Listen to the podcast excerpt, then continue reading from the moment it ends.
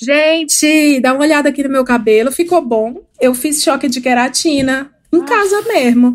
Por isso que tu tava ocupando o banheiro duas horas e a gente aqui passando pano no chão e tirando a poeira da casa, né? Mulher, mas é ocasião. Eu tô satisfeito que pelo menos ela deixou a gente sair do porão, vai receber visita, não pode mostrar onde é que ela guarda a gente, né? Ei, eu falei pra vocês, é um pão de queijo pra cada um. O resto é pras visitas. Melhor do que as bolachas de água e sal. A gente vai pelo menos poder beber outra coisa, porque pão de queijo não tem água. Bota um que suco de uva, Leila, pelo amor de Deus. Pra vocês eu botei que suco. Pro cientista e pro ministro, eu coloquei vinho. A taça de vocês é a de plástico. Dona Leila, eu botei o vinho peramanca pra gelar, ele já tá ao ponto pra receber seus convidados. Mais alguma coisa? Tomara que eles não reparem que você deixa a gente em cárcere privado, é isso que você queria Não, dizer? ai meu Deus, vai, vinheta. Acorda, menina!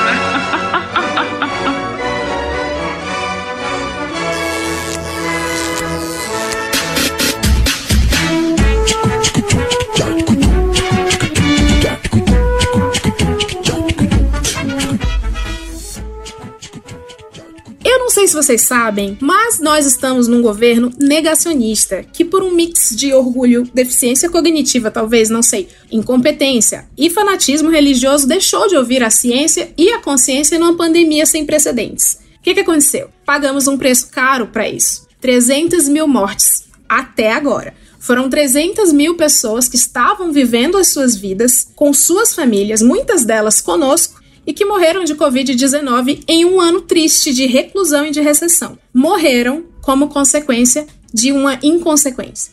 E quando a gente se dá o direito de pausar o choro pelos nossos mortos para se revoltar com isso, geralmente vem sempre alguma voz histérica, geralmente, perguntar a mesma ladainha de sempre.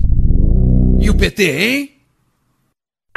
E o Lula? O que eu acho uma boa gente pensar hoje como teria sido se a gente tivesse num cenário diferente como esse ao invés do atual.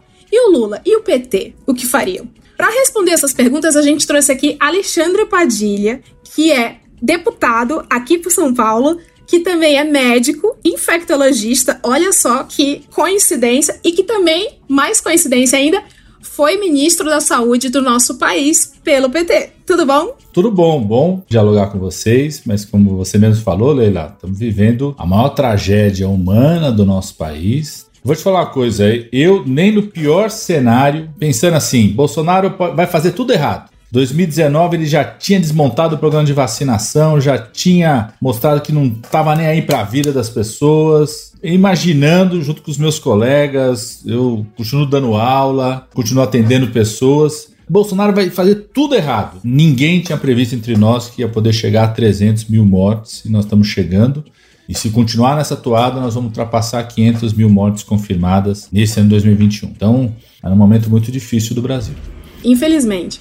A gente também trouxe aqui outros dois cientistas que a gente admira demais e que agradecer muito por eles terem topado estar aqui conosco. O virologista doutor Rômulo Neres, que já teve no Hoje Tem falando de vacina. Nossa senhora, o Rômulo já teve com a gente. E quando ele teve com a gente, não tava nesse caos. Tudo bom, Rômulo? Tudo bem, Leila, tudo bem, pessoal. É verdade, eu já tive no Hoje Tem, é a minha primeira vez na, na República. Tô muito feliz de participar, mas de verdade, da primeira vez que eu participei, eu pensei assim: ah, próxima vez que eu aparecer, eu devo ter boas notícias, tá comentando boas coisas. Deve fazer quase um ano já que eu participei. Um ano, é cravado. Nossa, então concordo muito com o que o, Alexandre falou, trouxe pra gente, assim, eu tô rindo, mas é uma risada de nervoso um pouco. Parafraseando, só que com pequenas alterações, a galera isentona de 2018, nem pra esquerda nem pra direita, agora a gente tá andando pra baixo e pra trás, a toda Nossa velocidade. a toda velocidade. Mas muito obrigada por estar aqui com a gente. E temos também ele, que é epidemiologista. É uma palavra que eu tentei, que eu ensaiei de falar, mas é epidemiologista, que é farmacêutico, que também está num trabalho de pesquisa e divulgação científica do Covid-19 no Brasil. Júlio de Carvalho Ponce. Olá, Júlio. Muito obrigada por estar aqui. Tudo bom? Não, aquela coisa. Não, né, Leila? Pois é, Leila, não, não tá tudo bom, infelizmente. Eu me sinto muito lisonjeado com o convite, mas assim como os meus colegas, eu me sinto muito entristecido. Né, de que a gente consiga sentar e conversar entre colegas, entre cientistas, entre pessoas interessadas em saber da Covid, no momento em que a gente está à beira de 300 mil mortos. E é engraçado que eu comecei essa, essa jornada né, de fazer essa divulgação científica fazendo um gráfico das bobagens que o Jair falava em relação à pandemia e o número de casos. Né? Isso acabou viralizando, enfim. Foi como eu acabei entrando para essa coisa de divulgação científica. Já faz um ano, o vírus evoluiu e o presidente não. Né? O presidente continua com o mesmo uh, discurso de botar a culpa nos governadores, de falar que o governo federal não consegue fazer nada, de empurrar medicamentos sem comprovação científica, o que não deveria ser surpresa, porque um dos únicos projetos que ele conseguiu aprovar quando era é, do Congresso foi aquele da fosfetanolamina, que não tinha comprovação nenhuma. É, então é, é muito triste pensar que a gente está fazendo aniversário da pandemia no Brasil e a gente tem muito pouco a comemorar, a gente teve muito pouco de evolução. Né? O pouco de evolução que a gente teve foi apesar das tentativas de destruir que o presidente tem feito. A gente começa assim nessa bad, ouvinte, mas vai piorar. É por isso que você tá com a gente, que a gente te faz rir. Por quê? Porque a gente tem a bancada mais debochada do Brasil, que tá aqui. Olá, coleguinhas, que saudade de vocês! Tudo bom? Olá, gente. Saudade. Bonaceira. Gente, eu queria dizer que é um prazer enorme estar recebendo vocês aqui, Alexandre Padilha, Júlio, Rômulo. É, eu acho que é uma bancada que a gente não poderia ter conseguido juntar uma bancada melhor para discutir essa situação que a gente está vivendo no país, porque não está fácil e além desse vírus que está matando a população, a gente tem outro vírus político que está corroendo a nossa sociedade, que está deixando tudo ainda mais difícil do que devia ser, né? Então, bora para frente. Eu também queria dizer que, infelizmente, o momento é o pior possível, infelizmente, para a gente conhecer todos os nossos convidados. Eu adoraria ter conhecido e conversado com todos vocês num momento melhor, obviamente. Eu adoraria estar discutindo agora, nesse momento. E aí, estamos vacinados? Quais, quais, são os próximos passos? Como é que a gente se resguarda numa próxima, mas ainda não tá dando? Enfim, não só falta de perspectiva com relação à saúde, mas eu acho que tudo isso dá uma falta de perspectiva quanto à vida em geral, né? É, um monte de sonho e plano e, e um monte de vida que deu uma guinada pela falta do básico, né? Pela falta de tudo que um governo deveria fazer pela gente. Eu falo pela gente, embora não esteja no Brasil, os ouvintes sabem, os meus sonhos de ver minha família, pelo menos por, dois anos, se foram, né? Então são mais dois anos aí, pelo menos, que eu tenho certeza que eu não vou ver minha família. Eu não vou ver meu pai, que é do grupo de risco. Eu também não, não vou viajar. Então, assim, é tanta consequência em cima disso que a gente ainda não nem parou para mensurar, né? Mas, enfim, obrigado por vocês estarem aqui pra gente poder levar um pouquinho, pelo menos um pouquinho mais de informação pro pessoal. É verdade, é verdade. Imagina você sozinho, isolado, com uma doença que todo mundo ainda desconhece de você não ter o apoio da família, não ter a presença, é, morrer na solidão. 34.021 brasileiros perderam a vida por causa da doença até agora. Quando chegamos ao setor, o primeiro impacto. As 20 pessoas em tratamento intensivo aqui estavam entubadas. São quase 176 mil mortos. Dois médicos de formação deixaram o cargo de ministro da Saúde porque pretendiam seguir as orientações da ciência. Atingimos a assombrosa marca de mais de 301 mil brasileiros mortos. Eu acho muito oportuno a gente ter aqui entre nós uma pessoa que foi ministro da Saúde no governo Dilma no período de 2011 a 2014, correto? Para a gente poder colocar algumas coisas em pratos limpos. O que a gente tem visto nos últimos meses, principalmente nas últimas semanas, é um bolsonarismo que ele vem com um discurso muito agressivo em relação a todo mundo que tentou fazer alguma coisa para essa pandemia acabar. Aí entra nessa conta os pesquisadores, a mídia, governadores, prefeitos, e aí eu vou focar aqui em governadores e prefeitos. Ultimamente, os governadores e prefeitos têm tentado tomar medidas de contenção para conter o espalhamento do vírus, que têm sido largamente criticadas pelo governo federal. E aí entra nessa, nessa discussão de o governo federal está fazendo a parte dele ou não está fazendo a parte dele. E aí entra a retórica do presidente, que é o governo federal despejou um caminhão de dinheiro nos estados e municípios. E é isso aí. A gente fez o que precisava. O papel do governo federal numa crise sanitária é dar dinheiro para Estado e município. Esse é um dos papéis, mas não é o principal. Porque se você não estiver coordenando, se você não assumir a coordenação nacional do enfrentamento da pandemia, e mais do que isso, pandemia é um fenômeno global. Se você não se coordenar com os outros países nesse enfrentamento à pandemia, você não estará cumprindo aquilo que se espera do governo federal. Então, o papel decisivo de um governo federal é coordenar com os outros países, em especial os países que fazem fronteiras conosco, conjunto da América do Sul, América Latina, os países que a gente tem mais comércio, que circula mais pessoas, que a gente depende mais, que mais gente vai viajar para aqueles países, e coordenar dentro do país não só a relação com os estados, com os municípios, mas com a indústria que produz medicamentos e insumos, com a ciência, com cientistas que podem é, pensar em trazer. Hoje é dia 22 de março, gente. Talvez o fato científico mais importante do dia de hoje foi que teve uma organização criminosa que entrou numa unidade de saúde no Rio Grande do Norte para roubar a vacina. Hum? Minha Nossa Senhora! O quê? Por que, que, isso é um fato científico importante, pessoal? É porque até os criminosos sabem que vacina funciona e cloroquina não Sim. funciona.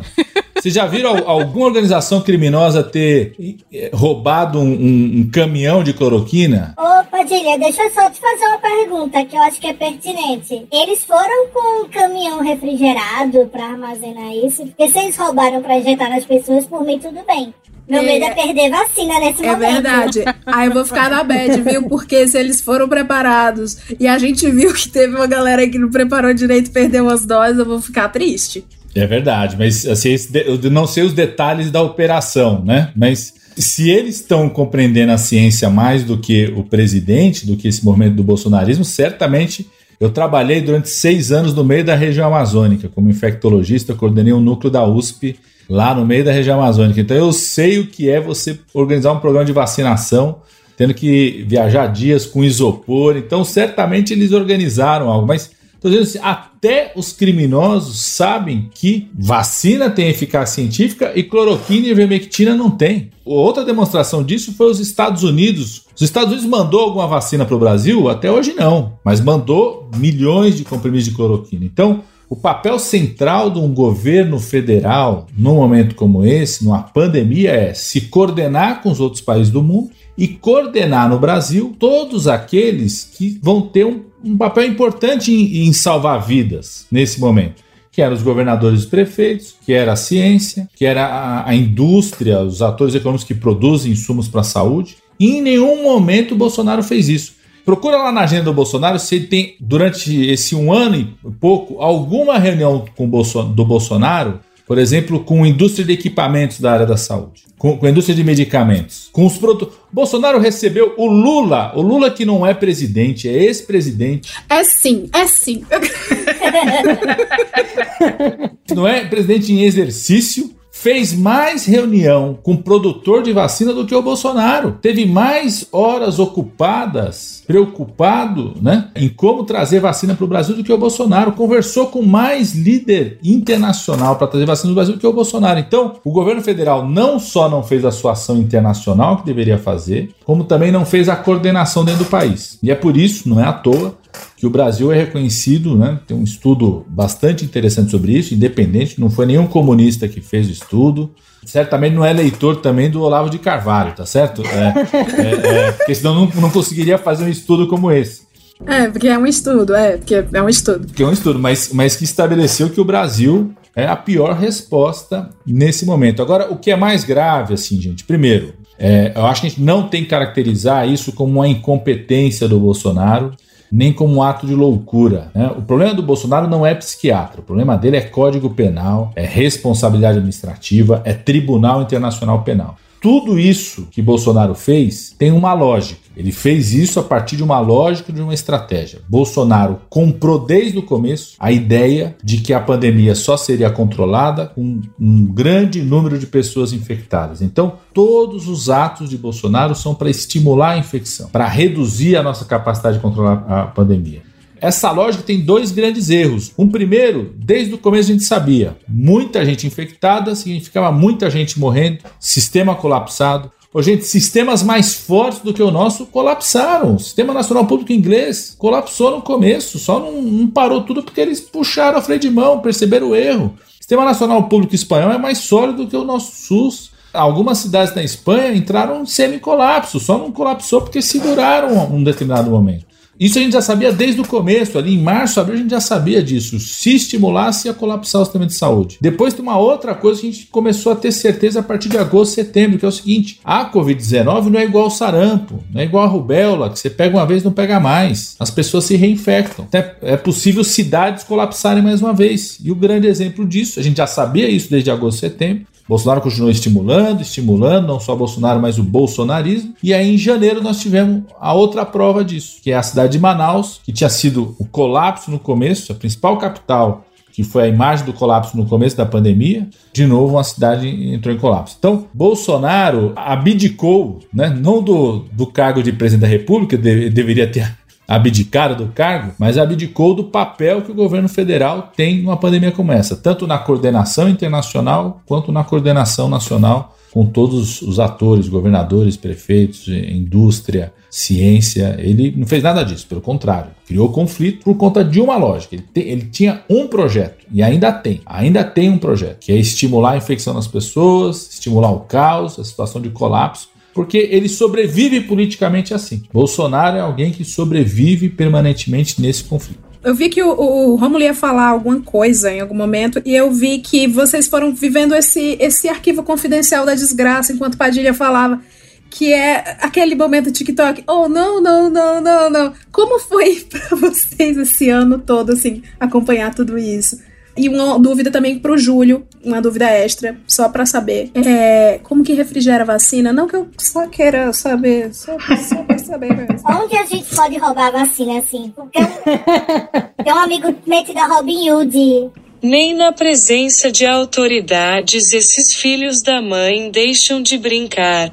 E cá estou eu, a voz do jurídico, de novo, passando para avisar que repudiamos toda e qualquer forma de roubo de vacinas. Até porque nem tem. Só fazer um, um, adendo primeiro, isso é recorrente no Brasil. Quando a gente teve o surto de febre amarela, uh, ali 2017, 2018, teve um caso aqui em São Gonçalo de bandidos que foram numa unidade de saúde de manhã pediram para a equipe de enfermagem entrar toda nos carros que eles tinham levado com vacinas. Eles subiram o morro e aplicaram vacina no pessoal no alto do morro. Também tem caso registrado disso para época de campanha de vacinação contra a gripe. Então a gente consegue ver que existe muito mais gente com consciência do que o presidente na gestão da pandemia. Eu tô sem palavras. A pessoa não quer se candidatar a qualquer coisa, não, porque eu tô quase votando nela. Eu tô quase votando.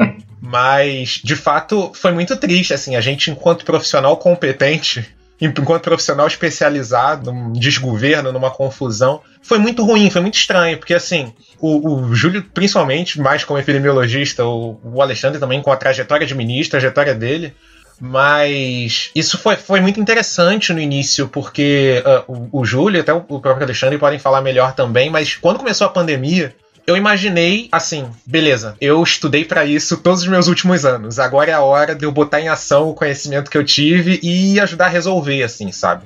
E a gente, eu tava na Califórnia, tava trabalhando com chikungunya, voltei pro Brasil para trabalhar com Covid, comecei a, atuar como consultor em mídia falando sobre a pandemia.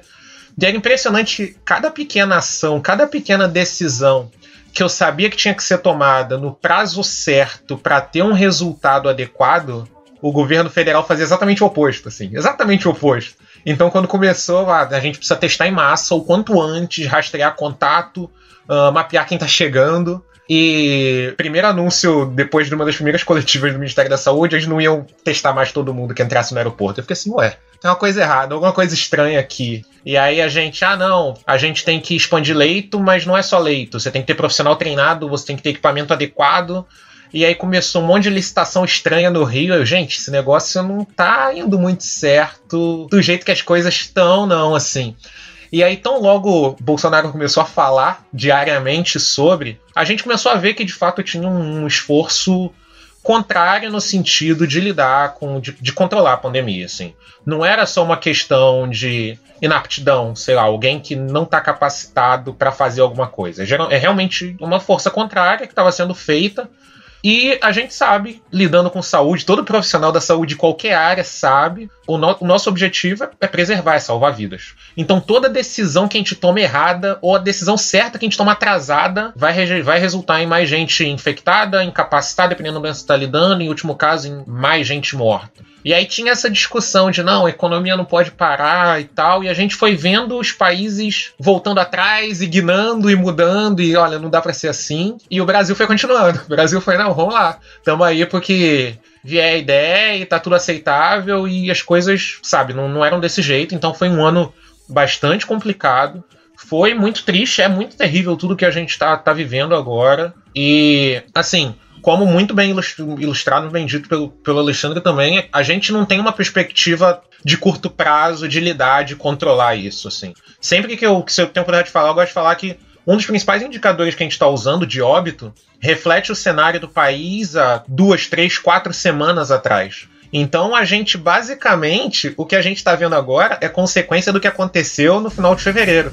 É um delay do carnaval é um delay. Então, assim, mas de lá para cá as coisas não mudaram, elas pioraram. Aonde eu moro, as pessoas têm vivido como se nada tivesse acontecido. Assim, eu, eu moro em Duque de Caxias, que é um município do Rio de Janeiro, né? Aqui é engraçado porque meu município começou a vacinar todo mundo tinha 85 anos para cima. E aí, depois que vacinou uma parcela de gente que tinha mais de 85 anos, o prefeito falou: beleza, agora é hora de entrar na próxima fase. Vamos vacinar todo mundo que tem mais de 60 anos. Do nada, um salto de 25 anos na janela de vacinação meu município com 6 mil doses, com 150 mil pessoas com mais de 60 anos. Assim, fez todo mundo ir pra fila, umas filas de, sei lá, 8 quilômetros de ter Globocop seguindo, sobrevoando o município, seguindo a fila, de gente a pé, fila de 2 quilômetros, assim. Então, o cenário que a gente vive é um cenário de caos, um cenário de piorado em relação ao passado. Então, muita coisa tem que ser feita para que a gente consiga ter alguma perspectiva no futuro. Talvez a gente possa falar mais no para frente, o Alexandre possa falar também,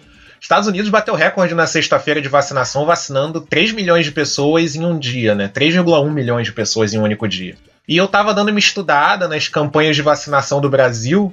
E há 40 anos atrás, em 1980, o Brasil em um único dia vacinou 20 milhões de crianças contra polio. Então, a gente tem arcabouço, a gente tem estrutura logística para planejar e conseguir mobilizar a nossa máquina pública, o sistema público de saúde, para a gente poder cuidar da população. Mas para isso a gente tem que ter esforço, tem que ter comprometimento, tem que ter vacina, tem que ter medicamento, tem que ter equipamento, coisa que a gente não está tendo, assim. Uh, a gente está falhando nos níveis mais básicos. E enquanto especialistas, né, assim, eu não tenho poder, não tenho nenhuma ingerência que não seja técnica e é de fazer recomendações. Eu não posso dar ordens. Se a gente pudesse, então é um pouco da aflição que eu acho que todo pesquisador da saúde, todo especialista, todo médico, cientista envolvido em ciências da vida está vivendo um pouco agora.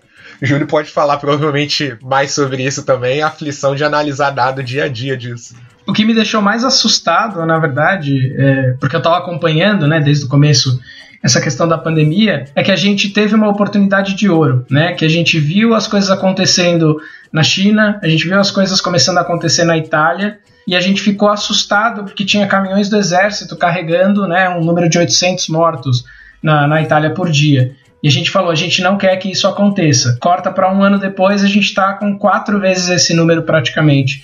E eu concordo com o que o Rômulo falou, né? Para qualquer pessoa que esteja prestando atenção nisso de uma forma séria, a gente consegue observar que os números que a gente está vendo hoje, né, é, é, pode parecer um pouco frio o que eu vou falar, mas as pessoas ficam chocadas com o número de mortes. Eu também, mas eu fico mais chocado com o número de novos casos porque esses refletem o número de mortes que a gente vai ter daqui a duas, três semanas. E os números que a gente está apontando agora, de 90 mil novos casos por dia, refletem que a gente vai bater 3 mil, 3.500, possivelmente 4 daqui a duas a três semanas, né? E eu vejo também um outro problema, que acho que está ligado à questão de coordenação desse tipo de resposta não adianta a gente simplesmente jogar dinheiro, né? Como o Padilha muito bem falou, a gente não vai conseguir subornar o vírus. Né? O vírus não é suscetível a rachadinha. O, o, presidente tem que entender isso. Eu achei que fosse assim que resolvesse tudo. Ah. Pois é, na, na cabeça de algumas pessoas parece que é isso. a gente tem que ter essa, essa coordenação, e tem que ser uma coordenação em todos os níveis possíveis, porque o vírus não conhece passaporte, não conhece fronteira, ele não sabe que do outro lado da rua é outro estado. Né? Então a gente tem que ter essa coordenação porque não adianta nada. E aqui em São Paulo a gente teve uma situação que eu achei muito engraçada, não vou lembrar agora as cidades, mas tem um shopping que é dividido entre duas cidades no interior. Uma cidade decretou lockdown, ou pelo menos né, a restrição para serviços essenciais, a outra cidade não. Metade do shopping ficou aberto. Quer dizer, não faz sentido algum. Né? Esse tipo de coisa tem que ser coordenada por um poder central. E não existe poder mais central, quando a gente fala das três esferas de governo, do que o poder federal. Né? E foi justamente por conta disso, e eu vejo essa mentira sendo repetida diversas vezes e me enfurece, que o STF teve que intervir para falar: olha, o que vale né, é uma, uma coisa compartilhada, mas não vale melar o jogo do amiguinho. Né? O que vale é a medida mais restritiva, é a medida que está trabalhando a favor da saúde não a favor do vírus. Né, que daí, obviamente, o Jair entendeu que é vou cruzar os braços e vou empurrar medicamento que, que não tem comprovação. E quando a gente olha os números, né, a gente viu os números crescendo, a gente viu a situação se agravando, a gente viu uma coordenação das pessoas que poderiam fazer esse contato com os entes internacionais para importar medicamento, para importar cloroquina da Índia.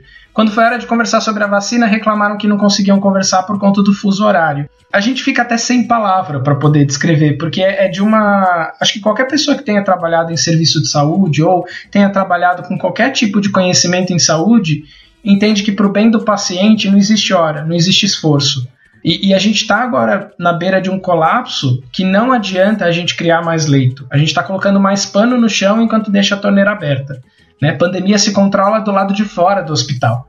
Isso qualquer infectologista, qualquer epidemiologista sabe. A gente tem que controlar a taxa de infecção. E todos os lugares que conseguiram fazer isso fizeram através de medidas muito restritivas. Né? A Nova Zelândia fez isso, a Austrália fez isso, a Noruega agora está fazendo. Tem uma cidadezinha lá que morreu uma pessoa nessa semana, eles fecharam a cidade, você não pode sair. E aqui a gente se normalizou, né? Morrer 3 mil pessoas por dia. A gente parece que não se choca mais, né? Ou quando a gente se choca, é, as pessoas respondem com ah, mas é assim mesmo, né? Vai chegar a vez de todo mundo. E daí, no socoveiro, né? Então acho que a gente perdeu mais do que vidas durante essa pandemia. Acho que a gente perdeu um pouco de humanidade também.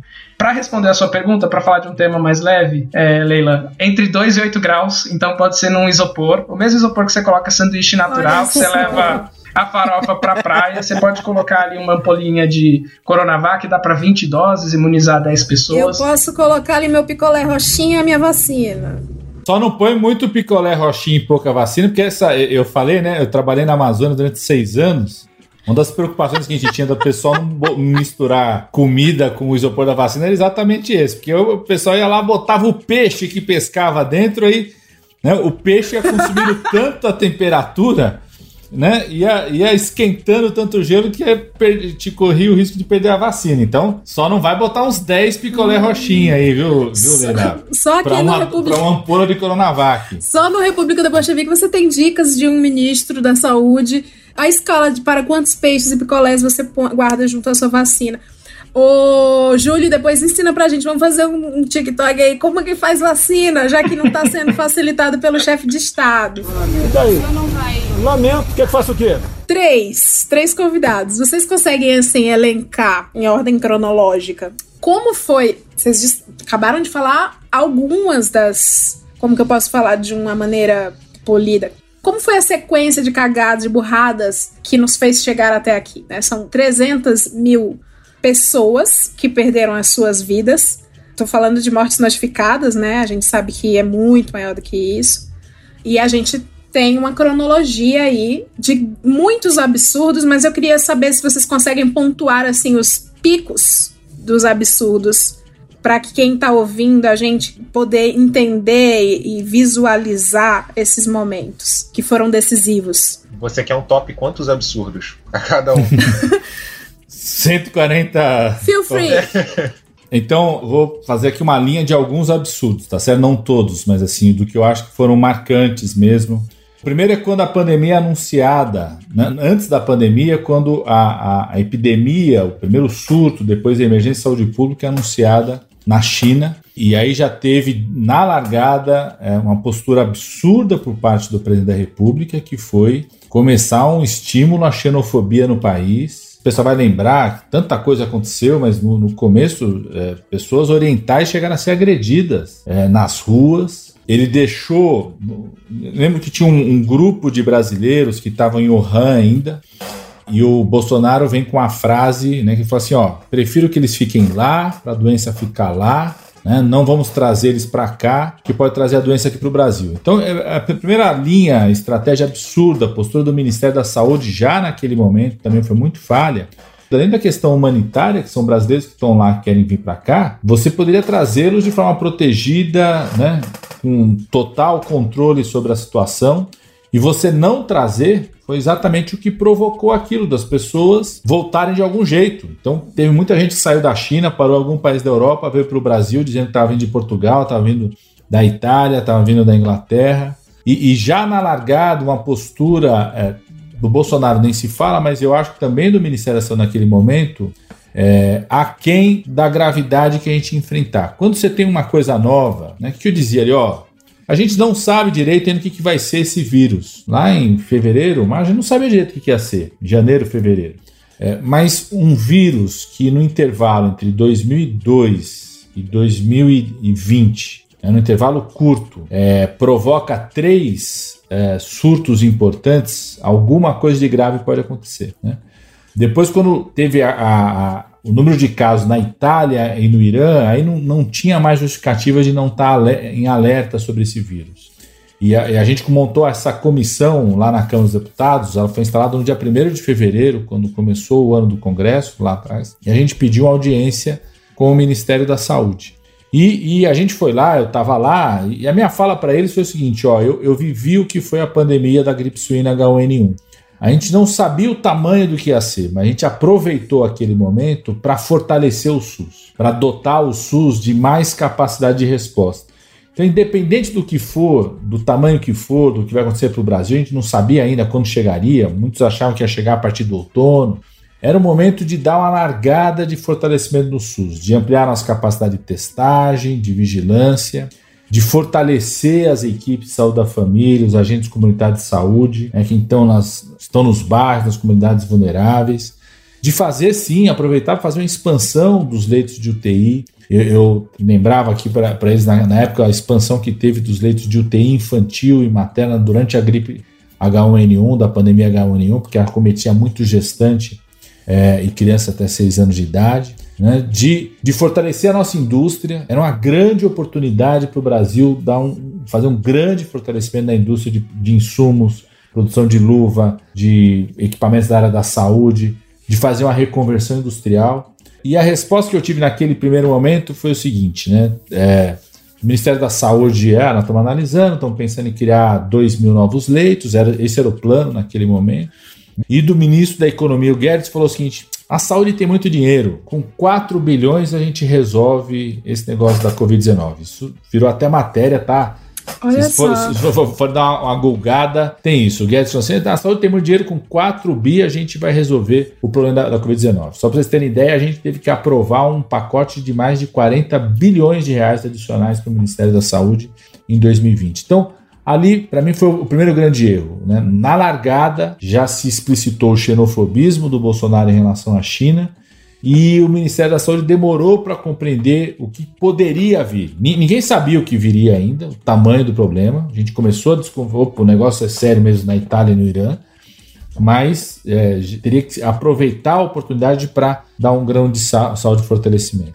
O segundo momento crítico é, é, quando o Bolsonaro decide fazer uma ocupação militar no Ministério da Saúde e aí desmontar né, toda a equipe do Ministério da Saúde, corpo técnico do Ministério da Saúde e botar lá um cara que a grande especialidade dele é salto, é de salto. Então o cara caiu de paraquedas, de fato, o Pazuello. A especialidade dele não era logística. Você pega lá o currículo dele, eu, eu nunca vi nenhum curso especial de logística mas tinha lá curso de especialista em salto paraquedista. Dizem até, tem uma história que outro dia até fui atrás, o, o, o Lúcio de Castro fez, que quando ele assumiu um batalhão aí no Rio de Janeiro, na região metropolitana do Rio, Ele, inclusive, sal... chegou lá saltando de paraquedas, inclusive. Tem uma história aí de que ele, ele gosta disso, né?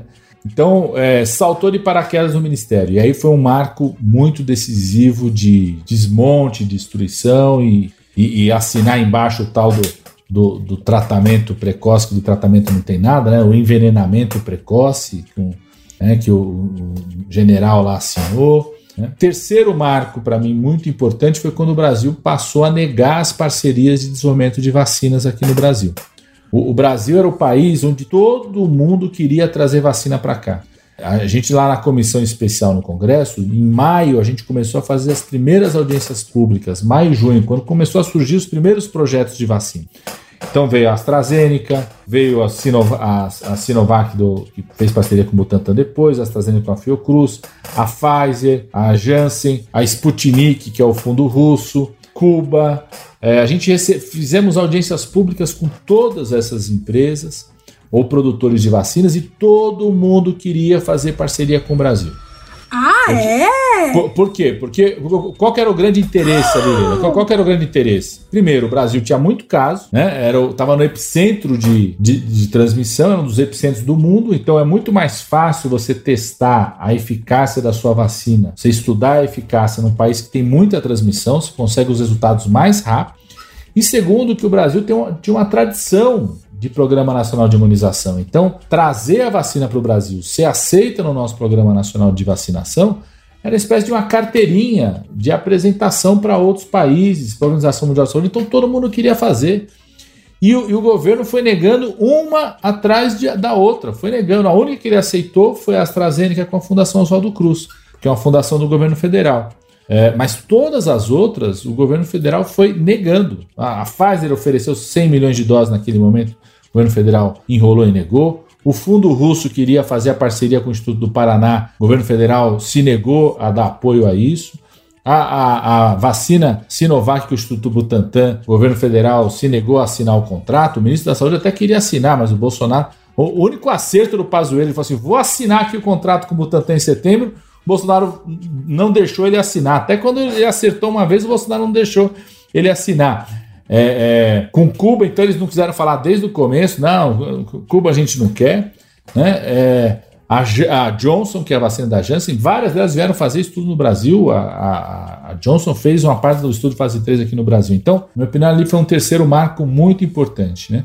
Deixa eu te interromper, Padilha. É, só porque você está falando de vacina e tem um ponto bem, bem importante de se discutir aqui, que é as desculpas que o governo federal deu para não contratar a vacina, principalmente a da Pfizer. O governo federal fez um documento, inclusive postou nas redes sociais também, elencando a série de motivos para não ter comprado, não ter contratado a vacina da Pfizer. Entre essas desculpas estava a questão de que o armazenamento seria inviável aqui para o país e a, a, uma coisa que Bolsonaro vive repetindo, que é a questão do laboratório não se responsabilizar por eventuais efeitos colaterais da vacina. Eu queria saber, numa contratação de uma vacina, isso costuma ser um empecilho? O, o, argumento é tão furado que semana passada o governo federal assinou um contrato com a Pfizer, né? Eles não, não, né, é, não contrataram lá em agosto do ano passado porque não queriam, porque a estratégia do Bolsonaro não era ampliar o programa de vacinação no Brasil. É, é lógico que eu, eu, desde o começo, defendi o seguinte: o Brasil, para fazer uma vacinação ampla como a gente precisa, um público tão amplo, que a gente pudesse fazer o que a gente já fez em outros momentos. Por exemplo, na H1N1 a gente vacinou 83 milhões de pessoas em três meses. 83 milhões são todos os grupos prioritários no Brasil. Ai, gatilho, né? gatilho. Ido, idoso, né? Idoso, profissional de saúde, pessoa com deficiência, população indígena, população quilombola, pessoas com doença pulmonar, cardíaca, trabalhador da educação, trabalhador da ciência social, trabalhador de segurança, dá mais ou menos 80, 85 milhões de brasileiros. Então, a gente podia ter feito isso em três meses. Para fazer isso, você tinha que incorporar todas as vacinas possíveis, que o calendário ia atrasar, né? E você poderia ter vacina para públicos diferentes. Por exemplo, a vacina da Pfizer, lá em agosto, quando foi oferecida, a gente falava, tem que trazer. Não que ela vai servir para vacinar na o povo Zoé, que eu cuidei quando coordenei o núcleo da USP no meio da região amazônica durante seis anos, que é um povo isolado que tem dificuldade. Mas a vacina da Pfizer poderia ser utilizada naquela época ainda tinha a história da refrigeração a menos 70, depois foi adaptada, inclusive, uma forma de você poder utilizar, refrigerar em condições diferentes, você poderia ter utilizado para vacinar os profissionais de saúde, por exemplo, em todos os hospitais, na, é, na, nas grandes cidades, vacinar todos os pacientes que são cadastrados nesses grandes hospitais, que têm doença, que têm comorbidade, vacinar os idosos que estão. Então, você tinha que montar desde o começo uma estratégia de vacinação que fosse vacinas diferentes para públicos diferentes. Mas vacinar o povo brasileiro. Então o Bolsonaro se negou a discutir naquele momento. Depois a Pfizer, inclusive, fez uma adaptação da forma de refrigeração, passou até a ter um refrigerador móvel. Era possível fazer uma situação como essa. Né? Depois o argumento foi essa coisa do compartilhamento do risco. É, de fato, tanto a Pfizer quanto a Moderna é, estavam exigindo e exigiram dos países, é, dizendo no discurso seguinte: ó, a gente desenvolveu essa vacina num período recorde, é uma tecnologia nova, então a gente quer que esse risco seja compartilhado com o Estado. Ou seja, se tiver algum questionamento, é, alguma pendência judicial no futuro, que o Estado possa participar disso. Tanto era possível resolver que o Congresso aprovou uma medida, mas isso seis meses depois, o governo só aceitou conversar com isso. Agora, em março, a gente, é, em fevereiro, março, a gente aprovou e o governo se sentiu autorizado a assinar. Algo que a gente já poderia ter, ter aprovado lá em agosto, em setembro do ano passado, é que eles travaram qualquer discussão, porque não tinha interesse em fazer isso. Né? A própria vacina da AstraZeneca, em parceria com a Fiocruz, também tem um compartilhamento de risco com o Ministério da Saúde, porque tem um compartilhamento de risco com a empresa Fiocruz, com a Fundação Oswaldo Cruz. Está lá no contrato. Né? Não é a AstraZeneca que vai assumir os riscos que possam ter sozinho, não. Ela distribui isso com o Ministério da Saúde. Isso não foi um empecilho para o Ministério da Saúde assinar na época. Então, os argumentos que utiliza, é verdade, é um jogo bruto, pesado é, é, com é, a indústria farmacêutica, mas os argumentos utilizados são tão furados que depois que os governadores contrataram a vacina da Sputnik 5, depois que o Instituto Butantan desenvolveu a vacina aqui de São Paulo, o governo federal saiu correndo atrás para tentar assinar, acabou assinando. Qual que é o problema? Quando foi oferecido em agosto, a gente já está no primeiro lugar da fila. Agora que a gente assinou o contrato em março, nós estamos no, no final da fila. Ou seja, o que, o que chegaria em dezembro vai chegar agora em maio, vai começar para chegar uma parte, depois o grosso vai chegar em agosto, setembro, a gente foi ficando para o final da fila. Então, essa coisa da vacina eu acho que foi um terceiro marco importante. E o último é na virada do ano, porque Bolsonaro e o Guedes decretaram o fim da pandemia. Eles falaram o seguinte: ah, a pandemia vai acabar em dezembro. Então, acaba o auxílio emergencial, acaba o apoio do governo federal para abrir leitos, cortou o recurso para abertura de leitos, né?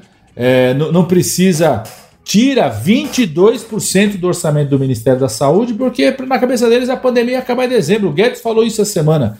A gente, todo mundo ia, pensou que a pandemia tinha acabado. Todo mundo não, vocês, seus negacionistas, né? A gente não, pelo contrário, sempre falamos, essa pandemia vai durar até 2022. Então, na minha opinião, esse é um quarto marco muito importante, assim, ao longo de toda a pandemia dos grandes erros. Eu queria só falar uma outra coisa para abrir para os outros colegas aí. É que um outro marco que é muito interessante fazer, que dá uma dica aqui de um estudo, quem sabe vira um artigo acadêmico, que é o seguinte: comparar o nível de lotação do Einstein do Sírio-Libanês com a velocidade de medidas de alguns governantes, tá certo? O Dória, por exemplo, São Paulo, só corre para fazer alguma atitude quando o Sírio-Libanês e o Einstein tá lotado, hum. é, é, começa a lotar, os médicos dele falam isso, né? É, e esse é outro marcador, viu? Eu achei que você fosse falar que o outro marco que, que atrapalhou muito a, a vida da gente foi o Marco Felipe. Tô zoando. Vamos pra próxima. Para não repetir, eu tava anotando aqui, mas obviamente acho que é óbvio para todo mundo que tá observando a ciência que tem muita coisa que a gente concorda. Então vou, eu elegi um top 3 que é um pouquinho diferente, não são os que eu considero top 3, mas é só para não, não parecer que eu tô copiando o ministro. Tem muita opção, né, Júlio? Tem opção não falta. É, exatamente. Se a gente for fazer um top 100 aí, um Hot 100 da Billboard, a gente enche essa, essa ficha e completa mais outra. É, mas para mim, assim, uma que, que me pegou, né, porque eu gosto muito de olhar dados, é com o que eu tô acostumado a trabalhar, principalmente dados de mortalidade, foi o blackout de dados da pandemia que a gente teve com a saída do Mandetta, né? Eu não, não morro de amores pelo Mandetta, vou deixar bem claro. É, mas dentro da, do que a gente tinha de, de da pandemia, ele era uma pessoa que estava mostrando sempre os dados, estava dando entrevista todo dia, era uma pessoa que estava à frente do ministério, estava atuante, parecia. É, Ele não tava- queria morrer, né? Tinha toda essa coisa de não querer morrer, que a gente admira. Exato. Mas é importante falar, porque senão vocês são do PSDB, vocês são do PT, vocês são disso. É- Basta a gente só elogiar o mínimo que a gente já tá sendo pago por algum partido. Mas é aquele troféu, é o velho troféu, parabéns por fazer o mínimo, né? Exatamente. Foi, foi isso, assim. É porque a gente tá num cenário tão desolador que o cara vira quase um herói. Exatamente. Se a gente elogia o mínimo. Quando teve ah, vacinação aqui em São Paulo, tava todo mundo, uau, Dória! E a gente ficou assim, nossa, o jeito que ele não quer morrer é diferente. É interessante. É, mas é, é um, é um troféu tão raro de ganhar nesse governo, né? Que realmente a pessoa, quando faz o mínimo dos mínimos, a gente aplaude de pé. É. Né? A gente fala, é nossa, que legal. mulher então- quando fala que o marido lavou a louça. Meu marido lava a louça. Fala, é mesmo patamar. Não, exatamente. Mas enfim, foi, foi esse blackout dos dados que realmente não fosse o consórcio né, do, do- dos Conselhos Nacionais de Secretaria de Saúde estaduais e o consórcio de imprensa, a gente não teria uma pressão para o governo voltar a revelar esses dados. E eles continuam até hoje, quando revelam os dados, colocando aquela informação de recuperados, de pessoas que se salvaram da doença. Que eh, eu vi uma analogia que eu achei excelente, né? Que nem eu colocar, olha, este ano 11 mil pessoas sobreviveram a tiroteios no Brasil. Não consertam o fato de que estão as pessoas atirando umas nas outras, né? Então é realmente não entender, né, o problema da pandemia, né? A gente tem o maior número de recuperados porque a gente tem o maior número de infectados, né? Então é muito absurdo. É, o outro problema que eu vi de top 3 é a questão humanitária, né? O fato de como o Bolsonaro e as pessoas que estão no entorno dele são pessoas desumanas, né? A partir do momento que um presidente usa uma live para imitar uma pessoa morrendo de falta de ar, ele usa um pronunciamento para falar eu não sou coveiro, para falar e daí, para dizer que é uma gripezinha que ele com o histórico de atleta dele é, não iria pegar, não iria sofrer nada, sendo que teve um triatleta, um triatleta que morreu nesse fim de semana com a mesma doença. Para mim isso me pegou muito. É isso foi porque eu acho que você pode ser uma pessoa limitada, você pode escolher mal as pessoas do seu governo, mas desumanidade não é nem que ele é um mau presidente, ele é uma má pessoa. Né? E daí eu acho que, que, que entra num nível de, de categoria de desgosto, assim, né? que, que foge à classificação.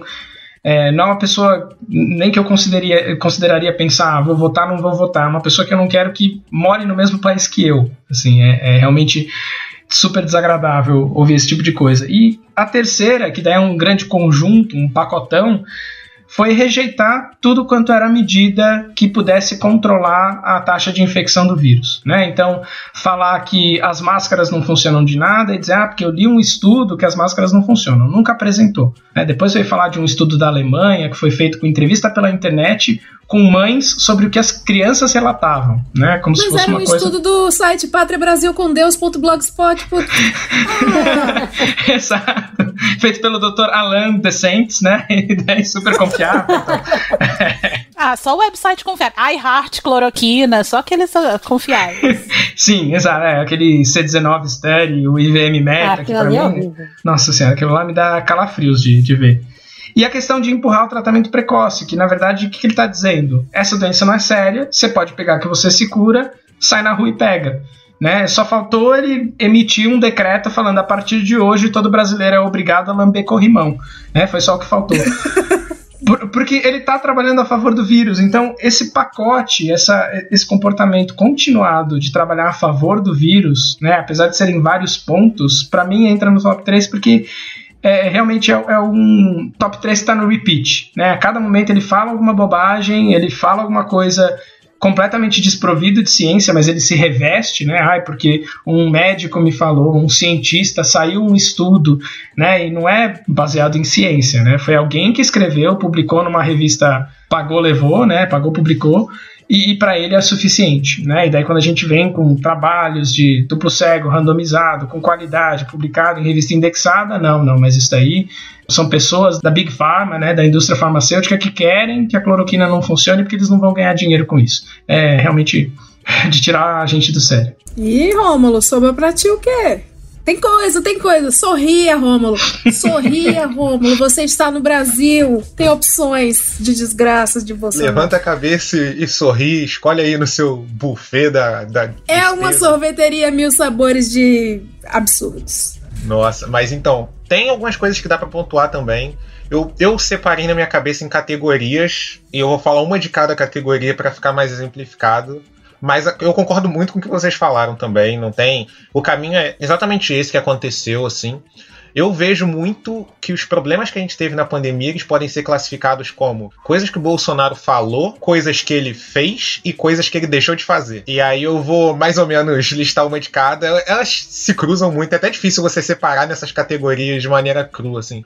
Mas a primeira coisa que foram coisas que ele falou que eu queria ressaltar é toda a narrativa pró-cloroquina e vermectina, tratamentos que não funcionam, que isso é uma questão de saúde pública, isso é muito grave, mas a gente pode dar um passo além e pensar em como isso impactou o comportamento da população, como isso impactou como as pessoas lidavam com a pandemia mesmo, assim.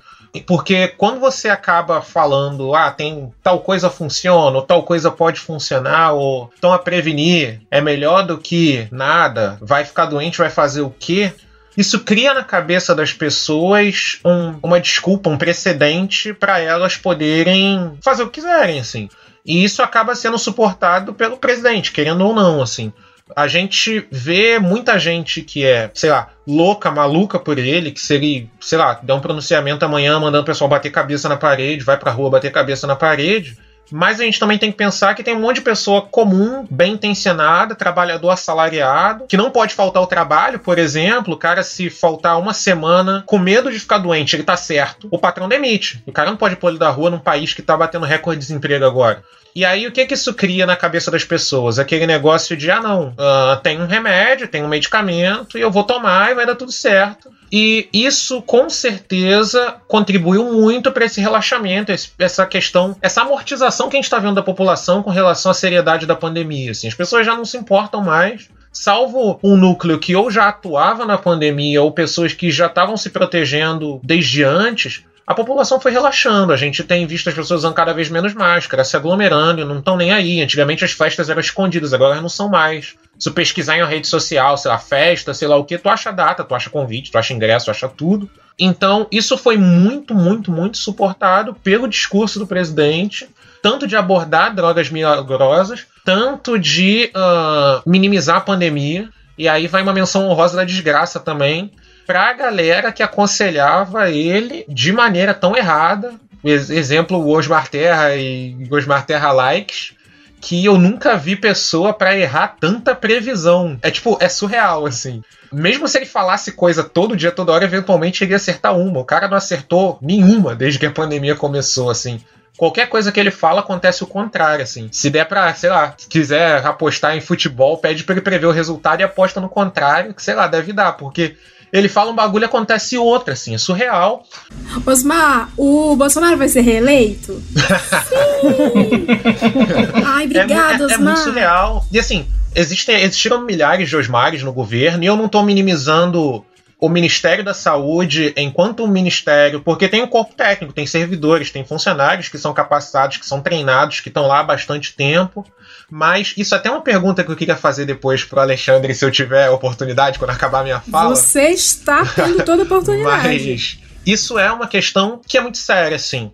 Então a gente tem essa perspectiva do que ele falava muito e que repercutia muito na população e infelizmente repercutia e uma coisa que eu reparei é que no início da pandemia, ele adotou uma postura que era basicamente replicar o que o Trump falava. Era surreal. Algumas vezes eu tuitei isso. O Trump fazia um pronunciamento polêmico, mas falando uma parada diferente, uma coisa que ele nunca tinha falado lá nos três, quatro primeiros meses da pandemia. No exato dia seguinte, o Bolsonaro falava a mesma coisa. Então a gente teve. O Trump começou chamando o coronavírus de vírus chinês. No dia seguinte ao pronunciamento que o Trump falou isso, Bolsonaro usou o termo vírus chinês e os filhos dele. A gente tem, por exemplo, o Trump começou essa, essa moda de cloroquina podia funcionar para a população e ele começou a repetir. A gente tinha um discurso que era muito similar, assim, era muito orientado nessa perspectiva de, ah, vou imitar o cara que eu tô tentando chamar atenção para ver se ele me nota, sei lá. Uh, isso, obviamente, não foi funcionando. Os Estados Unidos e o Brasil são países continentais, países com na casa dos milhões de pessoas, dentre os países mais populosos do mundo. E uma pandemia de um vírus respiratório tem um potencial destrutivo avassalador, assim. Uma coisa que eu sempre comentei com as pessoas, assim, não tem ideia de como é trabalhar com um vírus em laboratório. Você fazer uma pesquisa, fazer um ensaio, um estudo com vírus. Se você pegar uma quantidade de vírus e infectar a célula, as células vão morrer lá em X horas.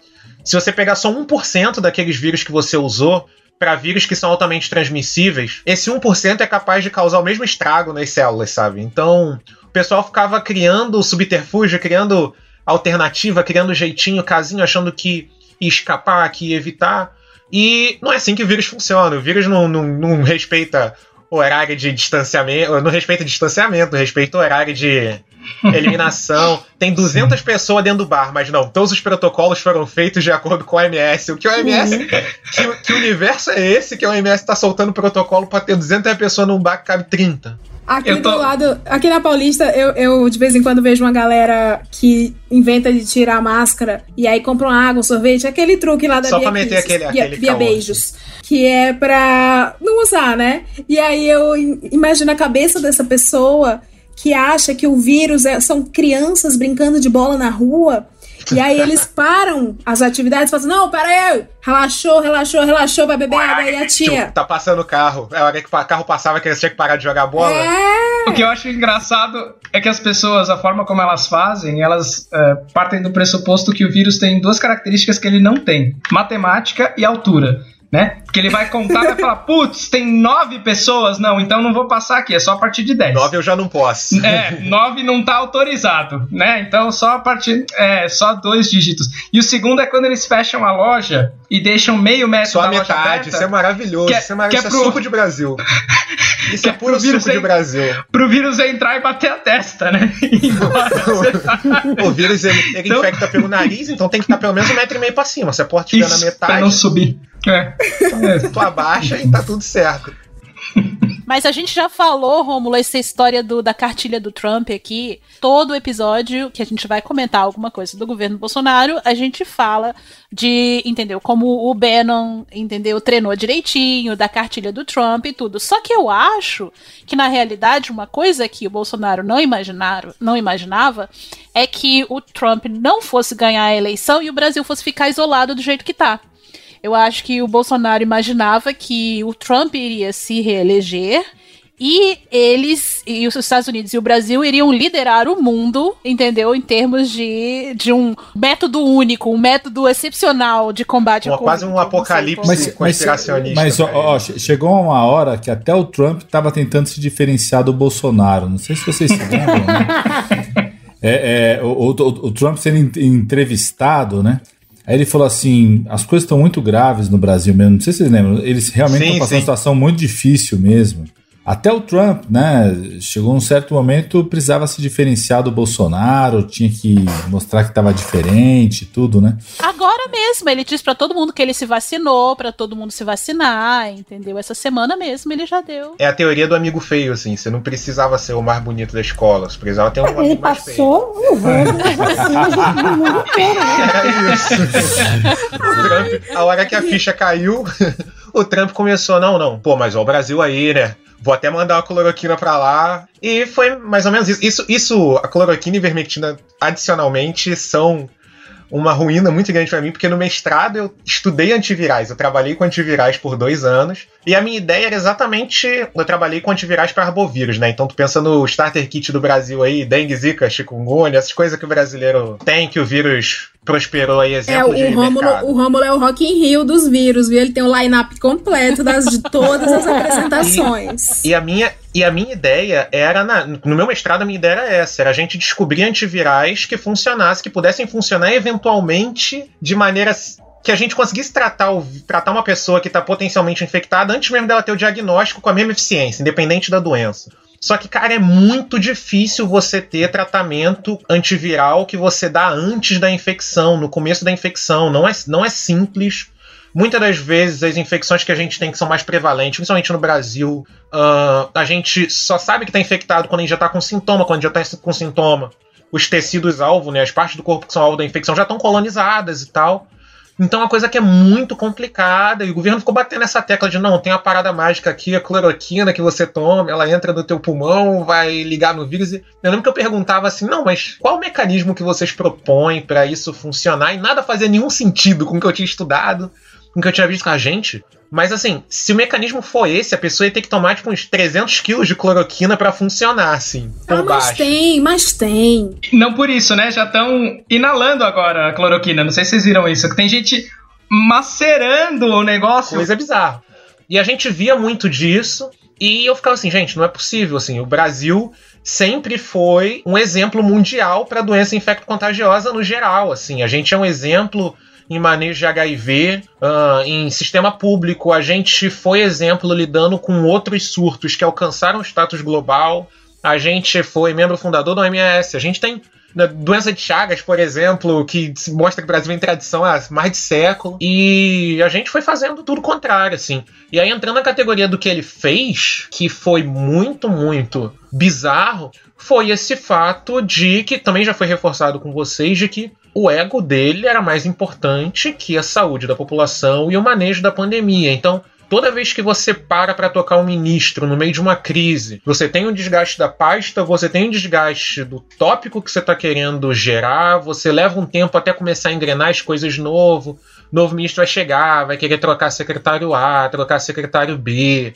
Aí a pasta, o novo secretário vai querer revisar protocolo. E aí, quando você soma isso com o fato do, da sucessão de ministros não ser técnica, ou se for técnica, não ter gestão de crise, não ter especialidade em gestão de crise, em saúde pública, o que você está fazendo, na verdade, é, assim, não é nem questão de autossabotagem, é questão de você estar tá condenando os outros mesmo. Então, isso é muito surreal, muito surreal. E a terceira coisa que, sei lá, é coisas que ele deixou de fazer com toda certeza foi de se aliar em esforços globais de pesquisa. Uh, como foi pontuado pelo Alexandre também no início, a gente teve proposta de tudo quanto era país para fazer parceria de pesquisa, não só de vacina, mas de outras coisas também, para entender a demografia da doença, entender como é que o vírus circulava, estudo de um monte de coisa e o Brasil tem uma maquinaria boa nisso. Uh, por exemplo, quando a gente teve surto de Zika nas Américas, o Brasil produziu um quarto, um terço do conhecimento mundial de Zika que a gente tem veio do Brasil.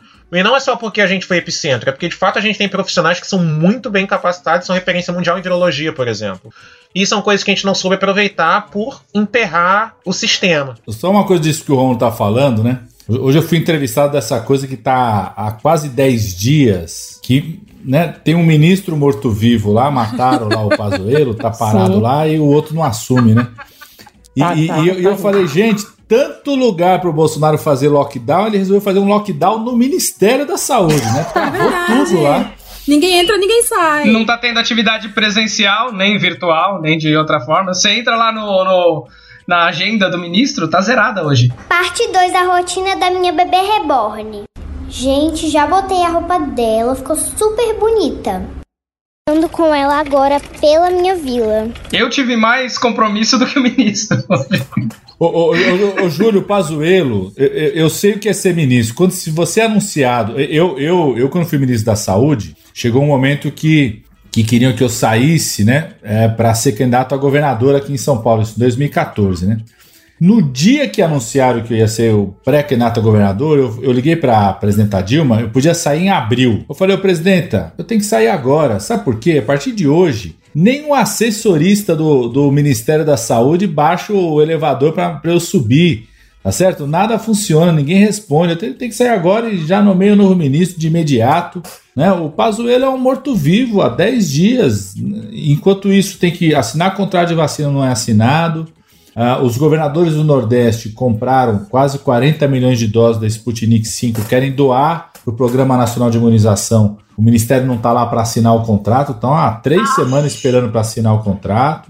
Chegaram os da Covaxin agora também, que eles têm que distribuir. Por exemplo, a gente precisa, a gente precisa solicitar para a Organização Mundial de Saúde reconsiderar o contrato, né? Que o Bolsonaro podia escolher doses para 30% da população. Uhum. Como ele era contra o MS por causa do Trump, ele resolveu escolher doses, né? a- Apenas para 10% da, da população. Ele precisa rever isso para voltar a ass- assinar esse contrato, recuperar essas doses. E a gente está sem ministro. A cada dia que você não faz isso, a vacina vai indo para outros lugares. certo? País, cada dia que você não assina um contrato, outro país vem e assina, a gente vai perdendo as vacinas. Né?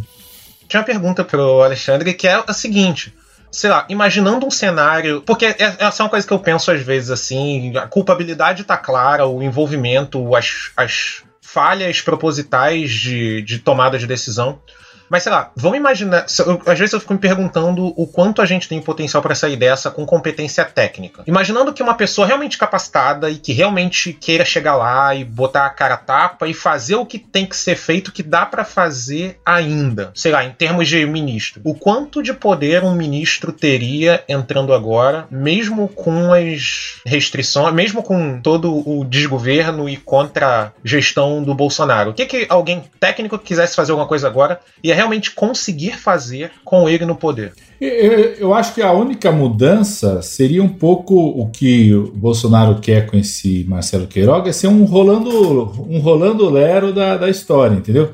É um cara que vai lá dar entrevista ele não fala tantos absurdos quanto o Pazuello falava, né? Você pode ver, você não vai pegar o, o ministro que, assu- que vai assumir, né? A gente não sabe se vai assumir ou não, tá? Foi anunciado.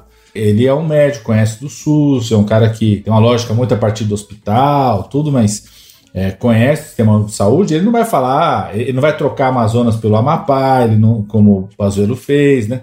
Eu nunca me esqueço, o primeiro dia que o Pazuello foi lá na Câmara dos Deputados, ele tinha acabado de assumir, Pazuello falando pra gente como é que entubava um paciente, como é que pronava um paciente.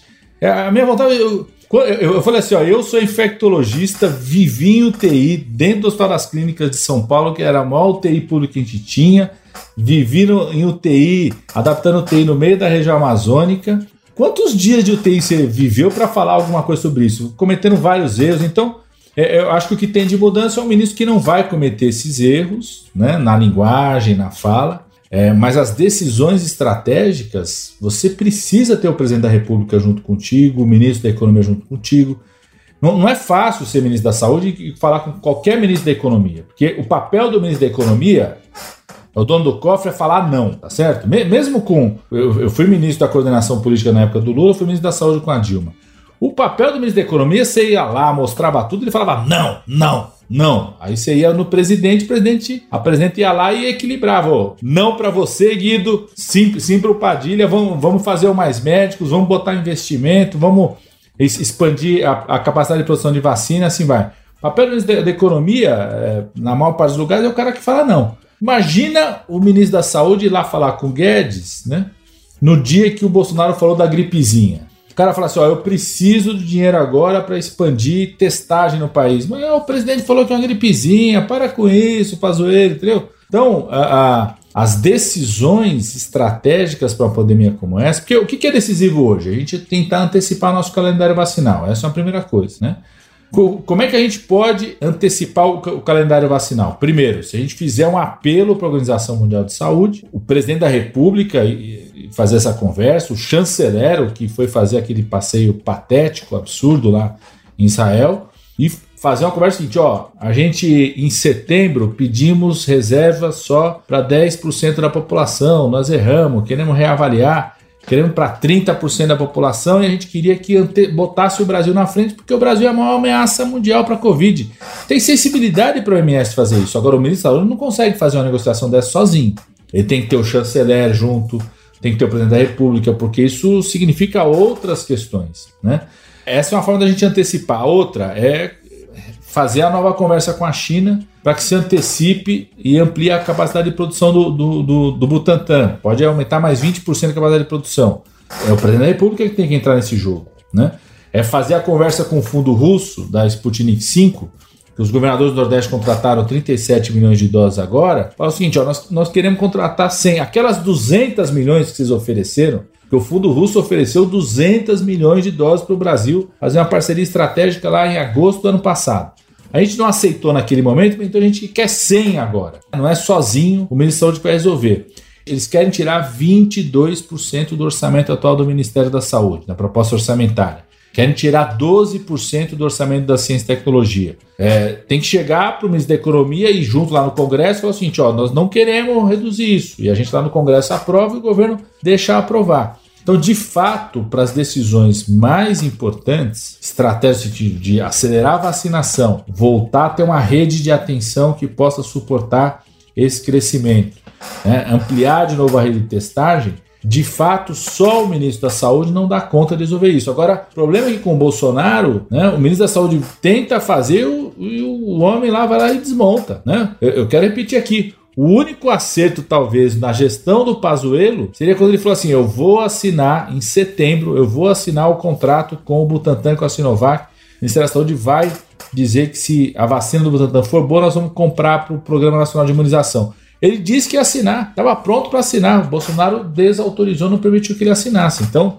essa mudança aí, gente, Bolsonaro trocou para não mudar. Na minha opinião, qual que é o motivo dessa mudança? É porque a gente está desde janeiro tentando é, instalar uma CPI da Covid-19 no Congresso Nacional a gente quer investigar, porque eu tenho certeza que o apego do Bolsonaro à cloroquina não é só crença negacionista. Tem interesse financeiro por trás disso, tem mamata por trás disso.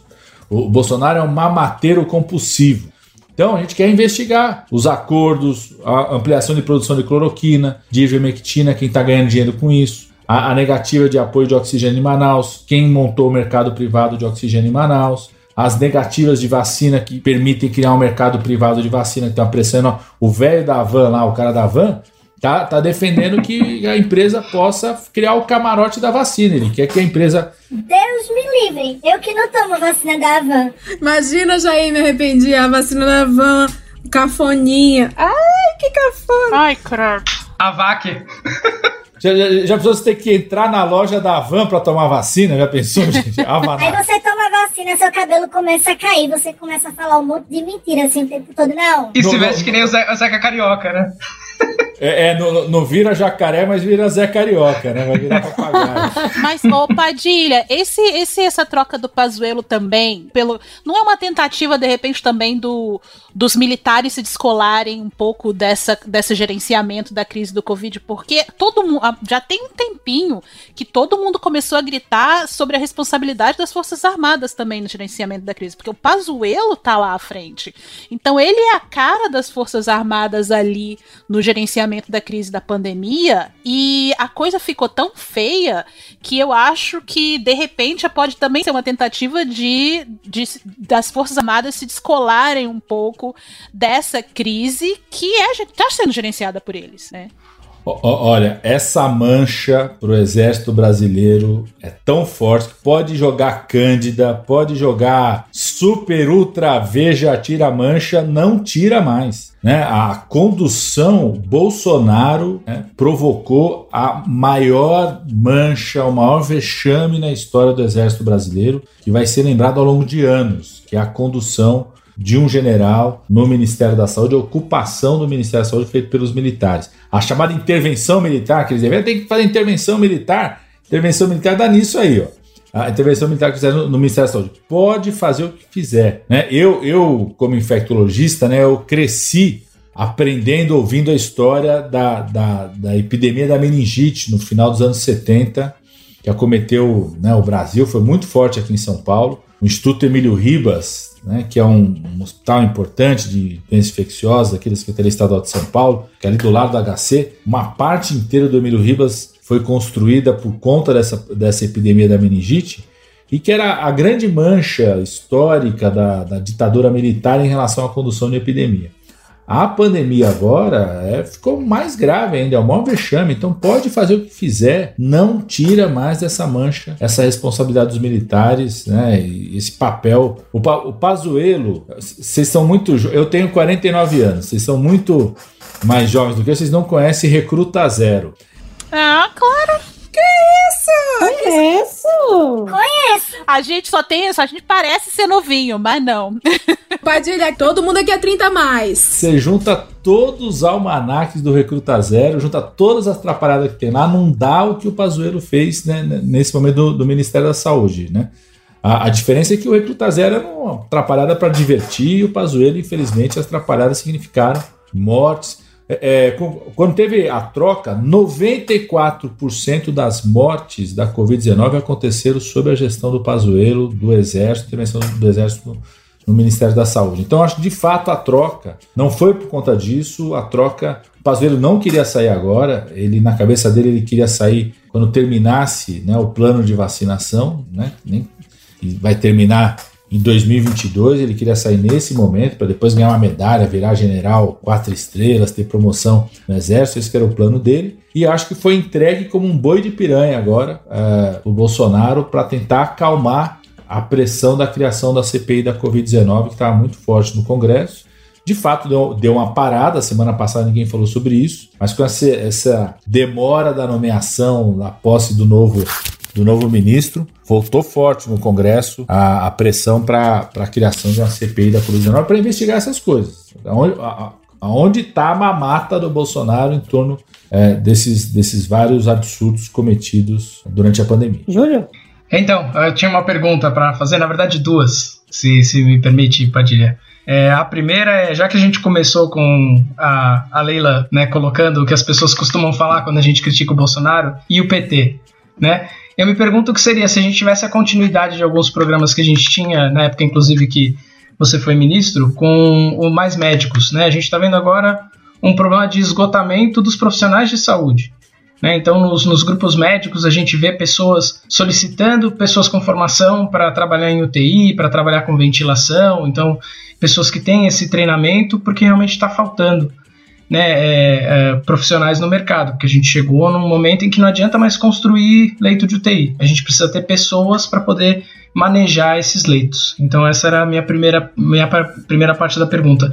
E a segunda, o Rômulo perguntou um e se? Né? E se a gente tivesse alguém técnico no, no ministério?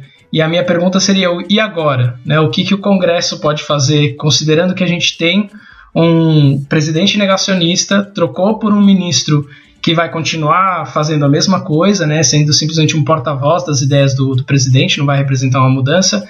O que, que a gente pode esperar? Quem, quem vai salvar a gente? Né? Quem, quem que pode tirar a gente desse buraco ou a gente realmente está sem freio numa ladeira e Agora é segurar e torcer para chegar lá embaixo em segurança. Eu posso emendar a pergunta do Júlio? Não, é só já emendando a pergunta dele, que é, é o que a Câmara dos Deputados pode fazer pra, dentro desse panorama todo que a gente está vivendo.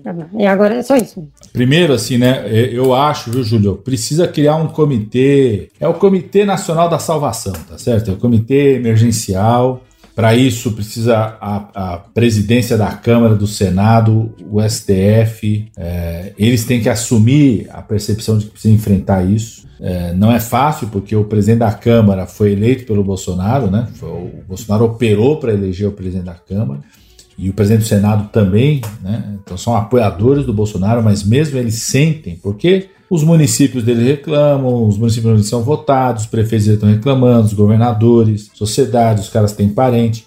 A, a, morte, por exemplo, do Major Olímpio no Senado na semana passada deu um susto enorme em todos eles, porque o Major Olímpio é visto como um cara que é jovem, que é corpo de atleta, aquilo que o Bolsonaro falava que um cara desse não quer morrer, morreu. Nós tivemos três senadores que morreram. Né? A, se você for pegar a população de senadores, né, a taxa de mortalidade é, é, específica para a Covid-19 entre a população de senadores está altíssima. É né? uma são, amostra grande, 3. São, é, 3 de 81. São, né? são 3 de 81.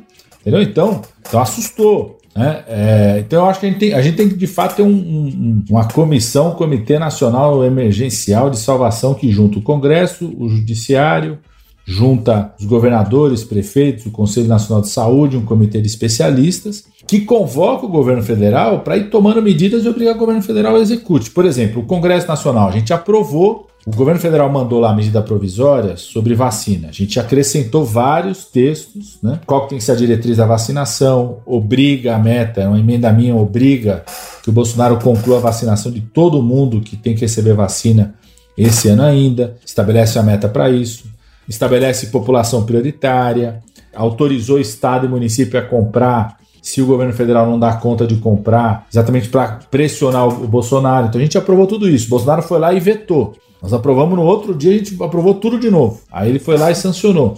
É, só que é, se a gente tem uma comissão como essa, tudo isso acontece mais rápido, porque aí a gente aprova, no outro dia o STF entra com uma outra ação, como a gente já entrou em dezembro, até pedido do PT, para cobrar o plano de vacinação, então já entra para cobrar o plano de vacinação, o Tribunal de Contas entra. É isso, é, é tem que jogar pressão para cima do governo federal, convocá-lo para fazer as coisas para a gente tentar corrigir o rumo do enfrentamento da pandemia. Não é fácil porque o Bolsonaro quer fazer briga permanentemente. Ele não é alguém que vai aceitar construir um pacto, união. Você viu o que ele fez semana passada, né? Ele disse que entrar no STF, entrou no STF contra as medidas que os governadores, prefeitos estavam fazendo de restrição ou não. Então, acho que de fato tem que ter uma, uma, um Comitê Nacional de Salvação e o Congresso continuar aprovando coisas, né? que obriga o governo federal a executar, por exemplo. A gente aprovou essa coisa da vacina. Agora, eu acho que a coisa mais importante que está na mão do Congresso aprovar é o orçamento para 2021, que a gente não deixou aprovar até agora. A gente está falando o seguinte: ó, enquanto não recuperar os recursos da saúde, foram cortados 22%. Enquanto não recuperar o recurso da ciência e tecnologia, que foram cortados 12%. Enquanto não voltar o recurso da educação. A propósito do recurso da educação do Bolsonaro é o mesmo recurso de 2019. Porque o Bolsonaro tirou dinheiro da saúde, da educação, da ciência e tecnologia. Qual, qual que é o único ministério que ele aumentou recurso? O Ministério da Defesa. Defesa. Né? Então, enquanto não, não, tirar esse recurso, né? É, é, a gente fazer esse enfrentamento é a coisa, eu acho, mais urgente para o Congresso Nacional fazer nesse momento. Né? É, a gente até vai ter, por exemplo, dia 23, né, terça-feira, a gente vai ter uma audiência pública sobre essa coisa do oxigênio, dos insumos. Nós estamos fazendo isso lá cria audiência pública, traz o debate junto ao governador, junto ao prefeito para criar essa pressão. Mas a coisa mais importante da votação é essa recuperação do orçamento nesse momento, recuperação do auxílio emergencial a 600 reais, porque se as pessoas não têm o que comer, o cara sai de casa desesperado para a sua sobrevivência, né? E o, o que, que o PT poderia fazer diferente? Primeiro, acho que é só é, a, analisar dois casos, tá certo? Um é o que o PT fez na última pandemia, que foi a pandemia da H1N1, né? É, onde o Brasil foi o país que mais vacinou em sistema público de saúde do mundo em 2010. A gente chegou, enquanto os Estados Unidos vacinou 22, 21% da população, o Brasil vacinou 48% da população em um ano. E a vacina da H1N1 você não tinha uma indicação tão ampla de uso porque você não tinha dados de eficácia de bloqueio de transmissão naquele momento.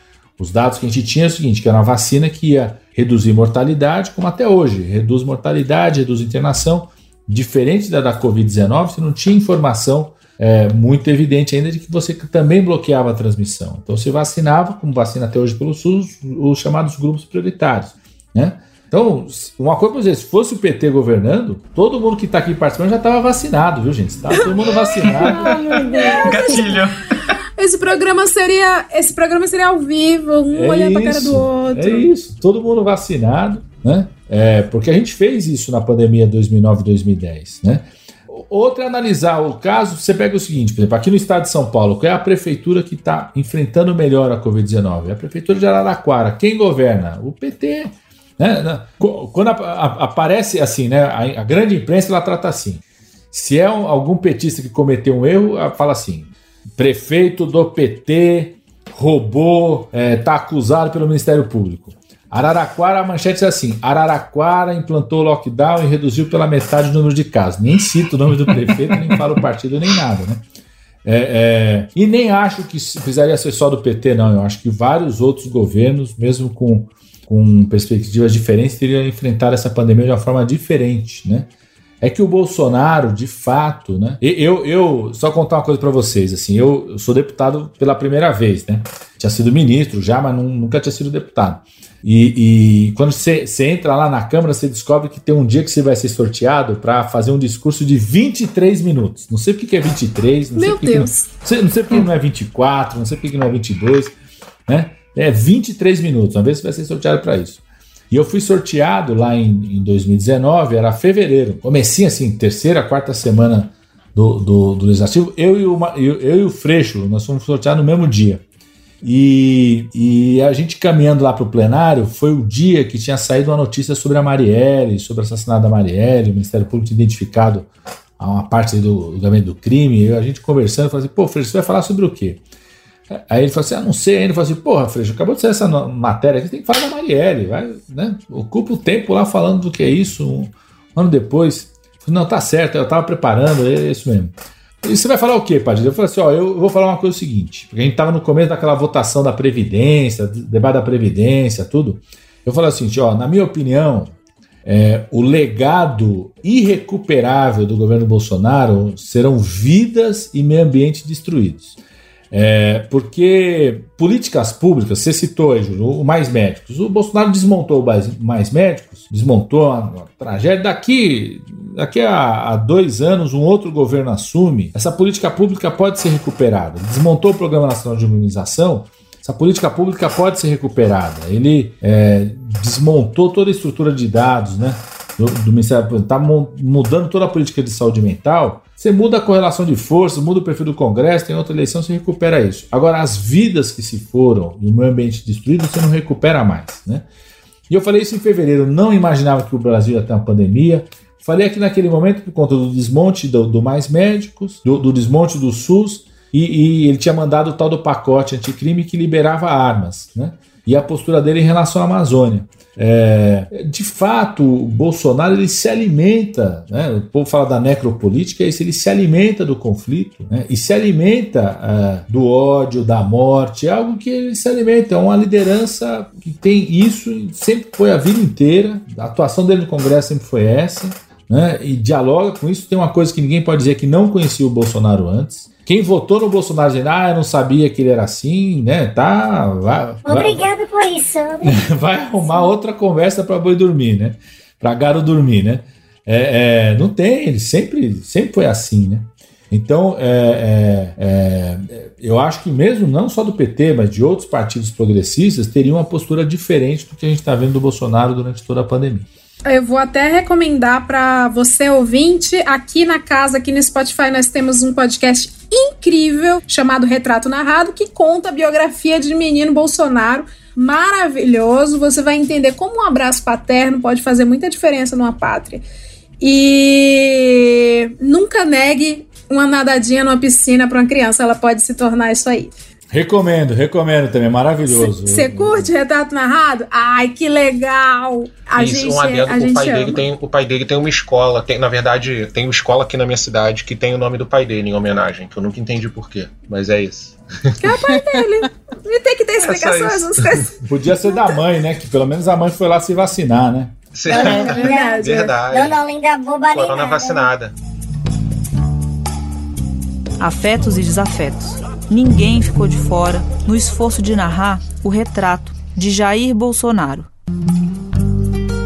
Eu queria fazer duas perguntas. A gente aqui, né, eu, principalmente eu, Tesoureiras e Jair, me arrependi, a gente trabalha catalogando desgraça virtual desse governo, né? Nosso, nosso trabalho primário é esse. Inclusive, se quiser matéria para o impeachment, estamos aí, não cobramos nada além de resultados. Então, é, a gente vê esse movimento de, de disseminação de informação falsa na rede todos os dias, bem de perto, como todo mundo sabe, que a mentira viaja dez vezes mais rápido do que a informação correta. E então eu queria perguntar para vocês quais são os recursos online de fácil acesso e de fácil compreensão para o público poder se informar sobre é, a quantas andam as vacinas, a quantas ah, entendeu, as novas descobertas dos vírus, é, dados confiáveis e fáceis de você reproduzir, mandar no zap para o seu tio, enfim. O que, que porque a gente vê os cientistas divulgando estudos, divulgando links de jornal, divulgando matéria, mas é tudo é, é uma linguagem que nem todo mundo consegue, né, compreender. Nem todo mundo consegue captar. Existe alguém ou algum site que vocês eh, conhecem que esteja fazendo isso de uma forma, entendeu, segura, eh, confiável e acessível? Ou, ou isso. Ou vocês vão começar a fazer isso agora? Eu posso, eu posso entrar aqui na frente de vocês? Deveria. Existe. É o site do Ministério da Saúde. Mas se você entrar no site do Ministério da Saúde, você vai ver cloroquina, ivermectina E a muito custo, algumas informações distorcidas sobre o uso de máscara, mas enfim, é o que tem, né? Pois é, já que a gente não pode depender, né, do governo. Eu gosto de olhar no site do Ministério a agenda do ministro porque é sempre retroativa quatro dias. Eu amo. Então, assim, o que o ministro está fazendo hoje? Não sei, é o mas. fuso horário, né? É o fuso horário, é o fuso horário. É o fuso horário. É. Aí, pô, hoje eu não fiz nada. Aí você olha a agenda do ministro, ah, ele também não, tá tudo bem. eu fiz tanto pelo país quanto o ministro da Saúde hoje, né? Não, hoje eu fiz mais que o ministro da Saúde. Eu fiz mais, eu usei máscara. Dois, com uma pessoa que eu não conhecia hoje. Eu fiz mais que o Ministério da Saúde. Mas assim, essa seria uma pergunta com relação à informação, ou se de repente existe uma iniciativa dessa que vocês conheçam, ou se vocês mesmos estão fazendo alguma coisa além do Twitter, entendeu? Que a gente possa acessar. E uma segunda pergunta que é completamente diferente, então já guardem aí no, né? Guardem para depois, que seria sobre novas variantes e as vacinas, né? Já que o Brasil está vindo bem atrasado na vacinação, já nesse início de vacinação, então a gente está teoricamente vacinando já para primeiro para o primeiro Covid, né? Como é que fica a situação quando as novas variantes chegarem, que vacinas que vão funcionar, a gente vai ter que ter todo um movimento novo de vacinação no Brasil? Como é que isso vai funcionar? Enfim, essas são as minhas duas uh, perguntas. Porque aqui nos Estados Unidos a gente está vendo, pelo menos a gente está tá conseguindo, a vacinação está conseguindo acompanhar um pouco essa evolução, a vacinação está indo cada vez mais rápida, né? Como é, acho que o Romulo falou, a gente vacinou no último final de semana, num dia, 3 milhões de pessoas quase. É, a minha faixa etária, que, enfim, não está tão distante assim de você, Padilha. Estamos ali na mesma década. é, já tá pro mês que vem, entendeu? Então, mês que vem eu já devo vacinar aqui. E então, assim, a gente já pelo menos tá indo, né, num, num, num passo um pouco mais, mais acelerado para ficar em dia com, com variantes e com outras doses que a gente precise, né? É, o que, pelo menos, pelo menos morrer, eu acho que eu não vou, gente. O, o, o, o Rômulo até esfregou a mão ali na hora que foi fazer a pergunta, então ele quer falar. Falou de variante, variante chegou na, chegou na minha terra. Eu amo esse cenáriozinho, esses esse cenáriozinho que o Padilha criou, que parece um roda-viva natureba. É muito bom. É um, que ele olha é pro um lado e parece que ele tá vendo o que a gente tá fazendo embaixo da mesa. Da Amazônia, da Amazônia, Amazônia. É Amazônia. Mas, é, respondendo de trás para frente, talvez eu não possa complementar. Pode complementar. E sei lá, depois a gente pode falar das, de fontes locais um pouco. Mas falando de variante primeiro, o, o Brasil teve essa, outra variável sendo adicionada no descaminho que a gente já estava tendo de manejo da pandemia até agora, assim. Uh, muita gente tem, tem muita linha, tem muita corrente dizendo que o cenário que a gente está vivendo no Brasil agora é um cenário que uh, as variantes, ou no caso a variante, a gente já está falando da P1, que é a principal variante de preocupação no Brasil, uh, causou mas, na verdade, o que a gente está vivendo já era uma tragédia anunciada, a gente já tinha uma reversão de tendência, aumento de casos desde o final do ano passado. Uh, a gente já sabia que festas e períodos de intervalo com aglomeração iam maximizar, potencializar isso, mas as variantes de fato estão gerando um cenário pior. Aí, sei lá, muito rápido, para não virar também telecurso 2000 biologia, não que não seja legal, me amarrava quando eu acordava de madrugada sem sono e ficava passando as aulas aleatórias. Mas o que, é uma variante?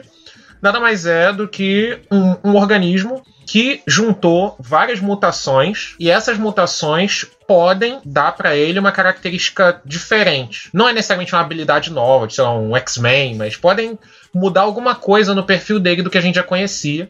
Todo mundo, todo mundo muta, tudo muta. Tipo, a gente tem mutação, acontece mutação com a gente o tempo todo, acontece mutação com, sei lá, cachorro, gato, papagaio e peixe.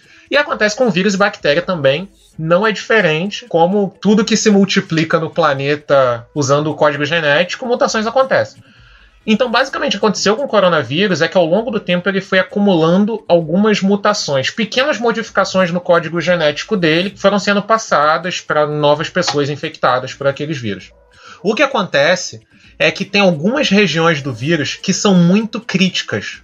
O que, que significa isso? Que significa que a chance de alguma coisa do vírus, algum padrão de dispersão, de infecção, de multiplicação, ser alterado é modificado se você tiver uma mutação exatamente naquele local. E foi o que aconteceu com o coronavírus.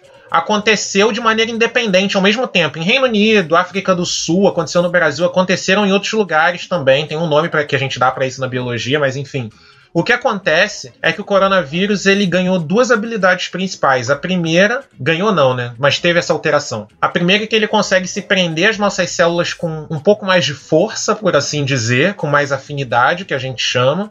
E a segunda é que pode ser que ele consiga enganar o nosso sistema imune. Mas é, é, é, antes, se puder, só queria reforçar um pouco isso que o, que o Romulo estava falando, quer dizer, qual, qual, qual, que é a grande preocupação que, que existe, né? Aquilo que está sendo bastante comentado já, né? É, essas variantes vão ganhando habilidades, algumas fazem com que o vírus seja mais competente para sobreviver, para infectar, tudo, outras não. É, por exemplo, uh, os dados que a gente tem é que as variantes surgiram no Brasil né? Transmitem mais rápido, produz mais carga viral dentro do corpo da pessoa, está cometendo população mais jovem. É possível, não tem dados conclusivos ainda, que tenham letalidade maior e poderiam, a grande preocupação que tinha, muito a partir da informação de que a variante da África do Sul tinha reduzido a eficácia da vacina da AstraZeneca, a grande preocupação que a gente tinha, como eram muito similares, que pudesse reduzir a eficácia das duas vacinas que nós estamos circulando no Brasil. As informações dos estudos que nós temos até agora mostram que não reduziu a eficácia dessas duas vacinas, tanto a da Fiocruz quanto do Butantan, mantém o mesmo grau de eficácia em relação a essas duas variantes que estão circulando no Brasil. O que não significa que se a gente continuar com esse grau de transmissão que nós temos, né, com essa quantidade de replicação de vírus, das pessoas se infectando, que não venham a surgir uma, alguma variante que possa ser resistente à vacina. Né? Então, então é, é essa, essa é uma, uma, primeira coisa, assim, a grande preocupação que nós temos e o fato do Brasil ser a grande ameaça para o mundo, porque por exemplo, a, a, variante de Manaus foi descoberta primeiro no Japão do que aqui no Brasil, ou seja, identificaram um japonês que tinha passado por Manaus, passou por aqui, chegou no Japão, ficou lá em quarentena, né? Quando desenvolveu o vírus, for, foram fazer genotipagem, era a variante nova que aí depois se associou que era a variante que estava surgindo em Manaus. Então a detecção foi lá. É igual o marido traído, né? É isso. É igual o marido traído. É isso, exatamente isso. Foi, desco foi, foi descoberto lá. Né? É, então, é, então, essa é a grande preocupação, que possa surgir alguma variante aqui no Brasil que seja resistente às vacinas que existem. Então, essa é uma coisa. A segunda, eu acho assim, a gente tem que trabalhar com um cenário. Eu não vou dizer qual é a probabilidade dele, porque eu acho que a gente não tem elementos para dizer isso ainda, mas tem que trabalhar com um cenário de que a Covid-19 vai ser, e o SARS-CoV-2 vai ser mais ou menos como é o vírus influenza, para influenza, que vai surgindo variantes, vão tendo mutações que, inclusive, você tem cepas diferentes que exigem adaptação da vacina. No caso da, da influenza para a influenza, a gente tem que adaptar, quase todo ano a gente tem que adaptar a vacina. Então, é possível, né?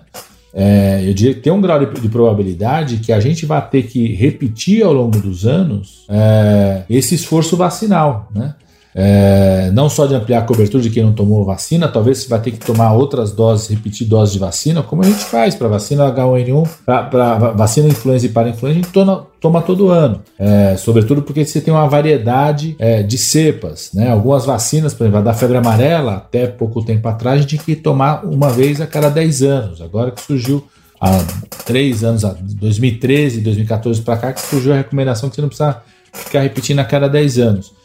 É possível que a gente possa ter na Covid-19 um cenário de que a gente vai ter que repetir o esforço vacinal em alguns anos. A gente não sabe ainda. A, avaliação do resultado da imunidade que está sendo acompanhado, por quanto tempo dura essa imunidade, tudo isso está sendo estudado ao longo, né? A gente está é, com o carro andando, trocando pneu ao mesmo tempo, né? Vamos ver o que vai acontecendo. Hoje não tem como você dar uma resposta definitiva para as pessoas dizer o seguinte: ó, você vai tomar essas duas doses agora e nunca mais vai precisar to tomar durante a vida inteira. Talvez não, talvez a gente vai ter que repetir doses. É, provavelmente é, podem surgir novas variantes que venham a ser resistentes à vacina, você vai ter que adaptar a vacina para essas novas variantes. E é por isso que uma das coisas que eu fico muito indignado da postura do governo em relação às parcerias de vacinas que foram ofertadas no ano passado porque também era uma grande oportunidade do Brasil, assim como está sendo com a Fiocruz e o Instituto Butantan, o Brasil ter incorporado a tecnologia de quatro, cinco plataformas tecnológicas diferentes de vacina da Covid-19, porque talvez você tenha plataformas que seja mais fácil adaptar a vacina do que outras. Por exemplo, é possível que as vacinas RNA mensageiro sejam mais fáceis de, ser, de você adaptar caso surja alguma variante do que outras vacinas. Então a gente teria a oportunidade de ter, aprender, ter a tecnologia de quatro, cinco, seis plataformas diferentes que às vezes pode te ajudar em outras doenças. Citar citar um exemplo, né? A, plataforma do Butantan ela é baseada no que? A, a, planta industrial, a plataforma produtiva. Em duas incorporações tecnológicas que nós fizemos na H1N1 2009-2010, e a, a, tecnologia foi transferida para o Instituto Butantan. A planta industrial lá está sendo utilizada para a Covid-19 também. E depois na vacina do HPV, do câncer de colo de útero e câncer peniano, que a gente incorporou em 2013. Aí eu era ministro da Saúde quando a gente incorporou. O Butantan está usando essas plantas, essas plataformas para desenvolver e produzir a vacina da Covid-19. É, então, essa do HPV também está ajudando a desenvolver uma vacina para dengue. Então, às vezes, uma plataforma para uma determinada não, Padilha, doença... Não fala que o governo está usando nada do PT, não, que esse homem já vai mandar parar. não, não. Uma coisa... É verdade, ele vai raspar o tacho e vai dizer, não quero mais. O Bolsonaro não sabe. Ou se sabe, ele ignora. Mas, por exemplo, a, a plataforma que a Fundação Oswaldo Cruz está usando para produzir a vacina da Covid-19 ela é fruto de um acordo de cooperação de biotecnologia com Cuba que nós fizemos. Ah, meu Deus. É, é, a produção da, da eritropoetina. Ou, ou seja, não tem, pode proar mais nem. Tem, tem um, tem um quê, pelo amor de Deus, pipa esse negócio aí. Não, tem um deixa eu pedacinho saber. de comunismo cubano, latino-americano na vacina da Fiocruz também, Bolsonaro que não sabe. Ei, ô Padilha, ô Paulo Guedes, libera aí do ministro fazer PJ pra gente. Deixa o ministro PJ, por favor, pra ele voltar. Ele emite uma nota, o Padilha emite umas notas aí, faz um, um serviço mês a mês, a gente vê se, dependendo da produtividade, não é assim que o Mamão Invisível faz? Vamos lá. Ai, meu Deus do céu, quanto sofrimento disfarçado de sorriso. Ouvinte, presta atenção. A gente está sim caminhando no gerúndio pro final, mas não você não vai derrubar a taxa de retenção porque tem coisa engraçada pro fim. Antes das coisas engraçadas, a gente vai só saber agora, cientistas e deputado, qual o plano? O que, que a gente espera? É, quais as missões de vocês nos próximos meses aí? Pra gente ter menos sofrimento e des- desgraçamento craniano. O que, que vocês estão fazendo por nós, enquanto político e enquanto cientistas, pesquisadores e divulgadores cientistas?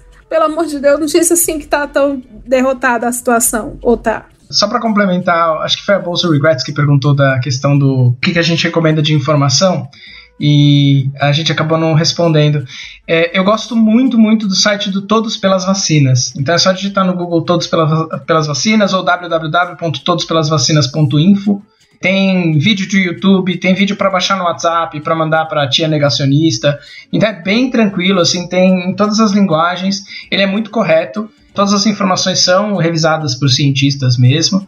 Eu, no momento, assim, o que eu tenho feito da pandemia, eu tenho feito um trabalho de divulgação científica no Twitter, né, a plataforma que eu eh, meio que adotei para isso. Então, estou sempre retweetando trabalhos de outros colegas. Então, as pessoas que estão dedicando o seu conhecimento científico ou para produzir dados novos ou para ler informações de trabalhos científicos que são publicados lá fora e desmistificar. Né? Então, isso que o Padilha, por exemplo, falou dessa questão da, das vacinas protegerem contra as variantes. É, justamente toda vez que sai um trabalho, ah, mas a gente pode interpretar que esse trabalho bateu o martelo e enterrou essa vacina para a variante sul-africana? Não, olha, esse trabalho foi feito analisando dessa forma.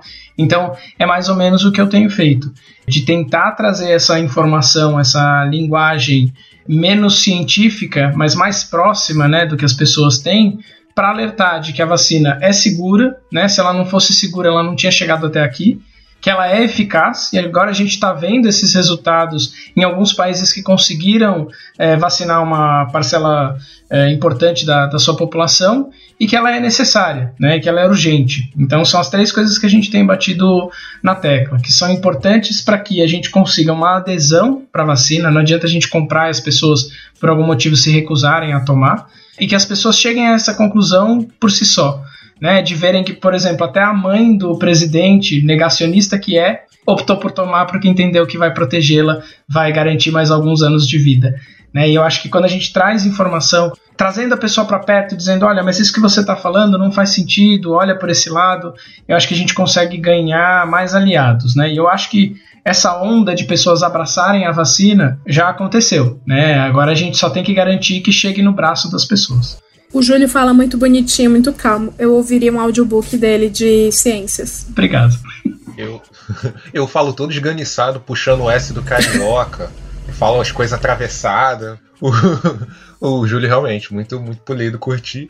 Endossando o que ele tá falando também, Todos pelas Vacinas é uma iniciativa muito boa, uh, curto bastante. Se você que tá aí curte dados também, vocês podem e querem, sei lá, olhar dados brutos, quer olhar o que tá acontecendo no país, quer olhar o que tá acontecendo em município, no estado, na sua cidade, vocês podem acessar o brasil.io, brasil.io, eles compilam todos os dias os dados que a Secretaria de Saúde repassam. E um outro site que eu recomendo, que explica bastante coisa, que ajuda muito e que é bem didático, é o da rede análise Covid, que é até da Mel. A Mel já participou comigo também do Hoje Tem. A Mel é muito simpática. A Mel estaria Isaac, aqui conosco, hein? A Mel só não está porque a gente está palestrando. A Mel tá tarefadíssima também, mas uh, o Rede Análise Covid também tem dados muito acurados. São vários cientistas que fazem parte, é uma rede. Eu atualmente tenho informado pelo Twitter, faço parte de uma iniciativa da ONU também, chamada Projeto Halo, no TikTok, que a gente tem cientistas do mundo todo falando as coisas que estão saindo, que estão acontecendo sobre vacinas para a população. Então, se você quiser saber, sempre cola lá no Twitter e me procura, arroba Romulismo, no TikTok, arroba o Romulismo, tem um O na frente.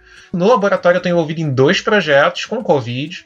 Então eu estou tentando descrever substâncias que a gente produz na saliva, no sangue, em diferentes lugares do corpo que possam servir como marcadores da progressão da doença para que a gente consiga saber quando intervir com mais eficiência, saber quais são as pessoas que são mais propensas a desenvolver complicação, quais são as pessoas que podem ter uma janela sintomática menor, maior, mais prolongada e tal. Esse é um dos primeiros projetos, e o meu outro projeto, que eu também tenho envolvido, eu estou tentando estudar exatamente como o nosso sistema imune faz para, em alguns casos, controlar a infecção direitinho, e em outros casos, perder a mão, perder a linha dos sistemas que a gente tem de regulação e acabar causando dano no nosso próprio pulmão, que é o que infelizmente leva muitas pessoas a óbito durante a infecção pelo coronavírus também. E é só isso, e micro tutorial para você que está recebendo mensagem no WhatsApp de estudo falando que vermectina e Covid funciona, aquelas meta-análises são todas ruins, meta-análise não se calcula daquele jeito. Quando alguém falar para você que a probabilidade de vermectina funcionar é 10 a menos 18 de significância, você ri na cara da pessoa que nem tem humano na Terra suficiente para calcular esse tipo de coisa. E é só isso, microdados. Eu adoro vários dos perfis aí que tanto o Júlio quanto o Romulo falaram, né? Mas eu gosto também de você é, ter algumas fontes aí oficiais, né? E eu acho que dentro das fontes oficiais, a da Fundação Oswaldo Cruz é, tem sido a mais legal. Tem o canal da Fiocruz, tem o site, tem, tem um canal na TV, tem um formato que pode botar a tia lá para assistir tem informações importantes, eles fazem reportagens. Eu acho que é bem legal porque você sempre tem um, um canal oficial também. É, é, importante nisso, né? O que, que eu estou fazendo, né? Primeiro que eu estou deputado, mas eu continuo sendo professor, acompanhando os meus alunos. Então, é, se tem uma coisa que eu tenho feito toda, né? Toda sexta-feira, eu fico a sexta-feira o dia inteiro, assim, tanto na unidade básica quanto em hospital e tentando ajudar a formar esses alunos aí, tanto de medicina quanto da residência multiprofissional, que juntam oito profissões diferentes, que sejam profissionais de saúde que se esforcem sempre em tomar suas decisões baseadas em evidência, aprendam sobre isso. Está sendo também um momento importante né, para a gente aproveitar esses casos. Então a gente, a gente tem um, a sessão ali é, do quais foram os absurdos que vocês viram durante a semana, né? É, é, interessante que, que vem mudando um pouco a, a, percepção mesmo dos colegas médicos. No começo é, tinha uma postura de adesão muito grande ao Bolsonaro, agora o pessoal está muito assustado, inclusive, então tem uma postura mais crítica. É, mesmo a turma que fala assim, eu odeio o PT, mas esse Bolsonaro é demais, tudo, Padilha, como que esse cara, né? O cara fala, ah, eu, eu votei no Amoedo, sabe aquela, aquele papo, né? Eu votei no Amoedo, não votei no Bolsonaro. A galera tem sete camadas antes de chegar no Bolsonaro. Amoedo era para ganhar com 140% dos votos, do, da quantidade de gente tá falando que votou no Amoedo agora. Amoedo, campeão moral da eleição. É, já, já tá chegando aí, galera aí que votou no Meirelles também. Os Cavaleiros do Aguardo estão só esperando ele tomar posse lá nos Estados Unidos, de tanto voto que ele tomou, né? Os cavaleiros da guarda. Então, tem sido também uma experiência importante, interessante, assim, sabe? De, de conversar muito com quem vai ser médico no futuro, quem vai ser farmacêutico, quem já é. O pessoal da residência multiprofissional já, já são profissionais, estão fazendo especialização em atenção primária, então eu faço muito isso. E no Congresso, né, a luta no Congresso, eu acho que a luta mais importante nesse momento, como eu falei, é essa batalha do orçamento, é não deixar tirarem 22% do orçamento atual do Ministério, como o Bolsonaro quer, tirar 12% do orçamento da ciência e tecnologia. É, essa batalha vai acontecer ao longo do mês de março, nós estamos segurando ele não aprovar o orçamento. Era para ele ter aprovado em dezembro, a gente não deixou, estamos segurando, segurando, segurando para não deixar aprovar com esse absurdo, né?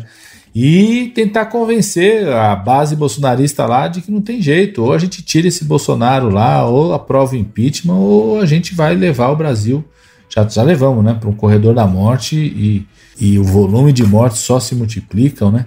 Tem que aprender pessoal não quer seguir tanto os Estados Unidos, tem que fazer igual aos Estados Unidos, assim. Trocou o presidente, melhorou a condução da pandemia, no Brasil tem que ser a mesma coisa.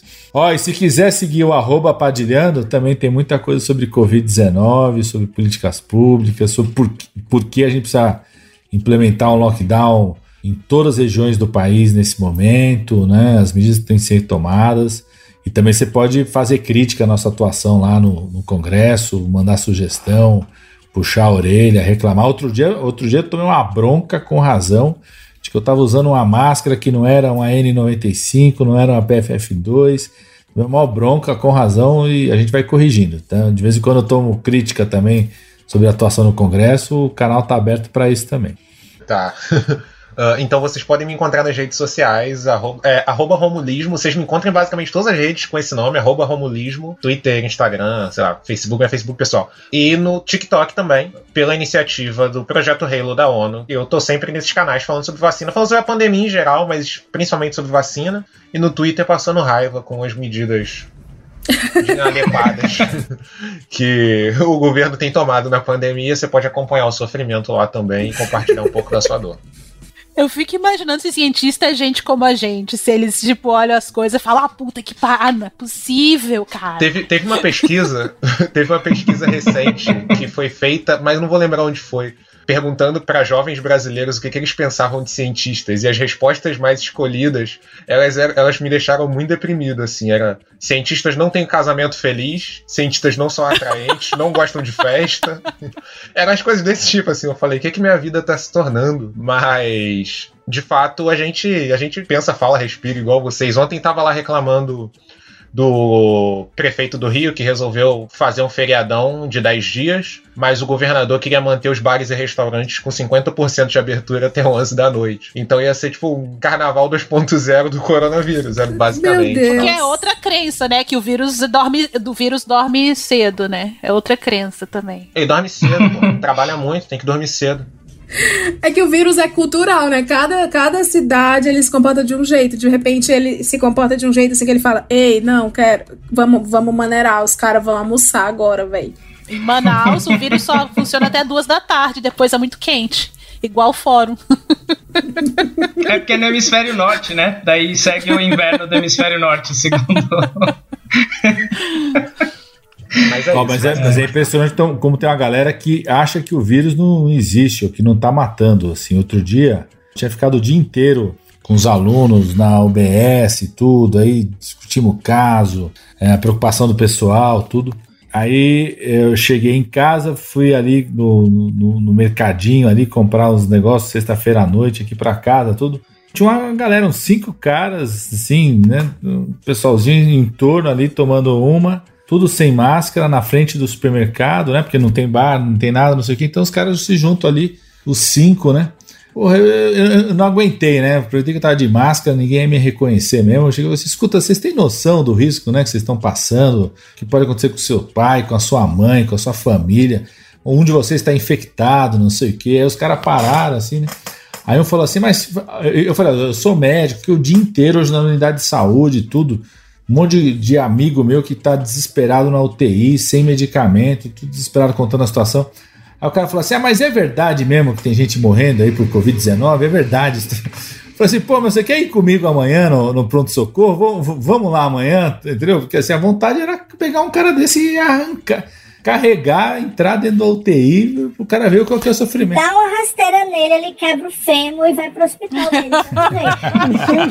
Bem pragmático. É verdade, ele vai viver a experiência completa. Ele vai ver a experiência completa.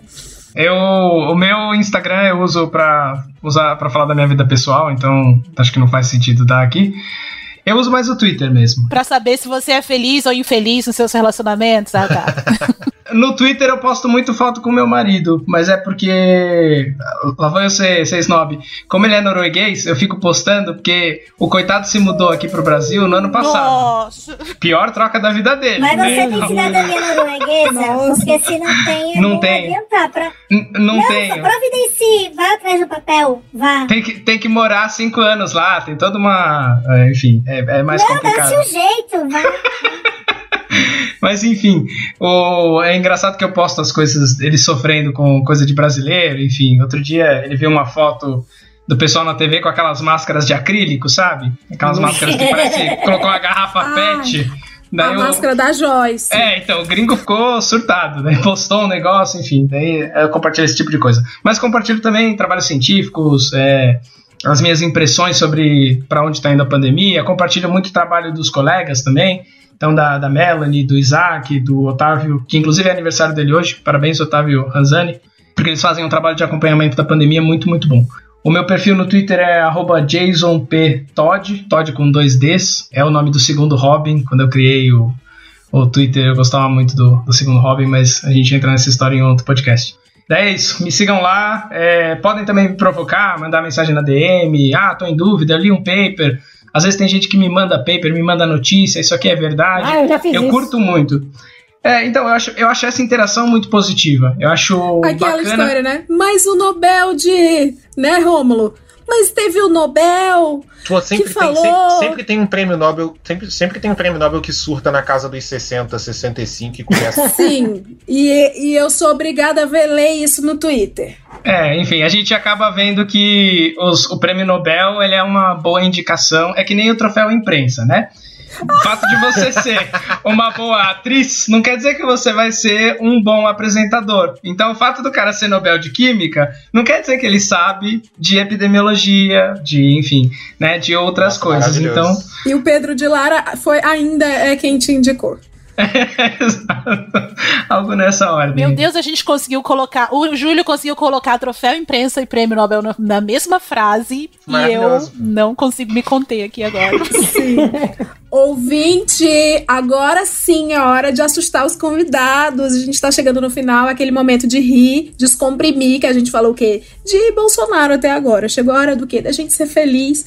Primeira coisa que assusta os convidados toda vez que eles vêm aqui. A gente da bancada fixa tenta adivinhar o perfume que vocês usam. É, é sim, essa cara aí de interrogação que vocês estão fazendo mesmo. A gente vai cada um chutar, vocês falam, ah, errou, acertou. Por quê? Porque, sei lá, o dia se engaja por alguma razão. Vamos lá. Vamos cada um escolher alguém pra otimizar?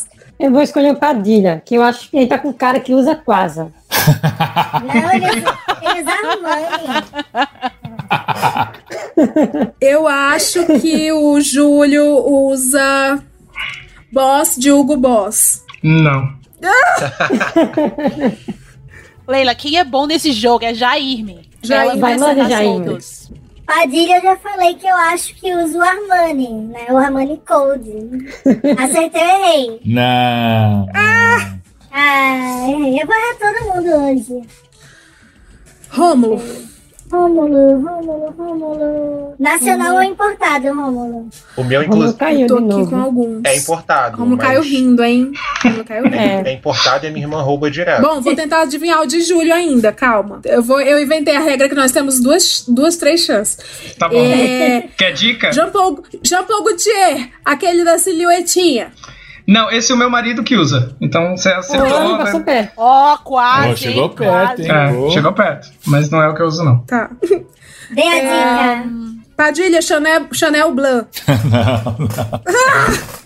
É, é nacional ou importado? É nacional ou importado? É, é- é um Calvin Klein, é importado, importado. Calvin Klein. Passou perto. Ah. Pronto. Mas é raro eu usar, viu? Então vocês, vocês acertaram quase. Porque assim, quase nunca uso. Quase não tem. Na pandemia aí que eu não uso mesmo, pô. Fica dentro de casa. Não, eu uso muito perfume na pandemia, porque no momento em que eu começar a ver que eu não tô sentindo o cheiro, aí pronto, chegou pra mim. Tem que, tem que Aí é que eu uso muito. É o olfato, né?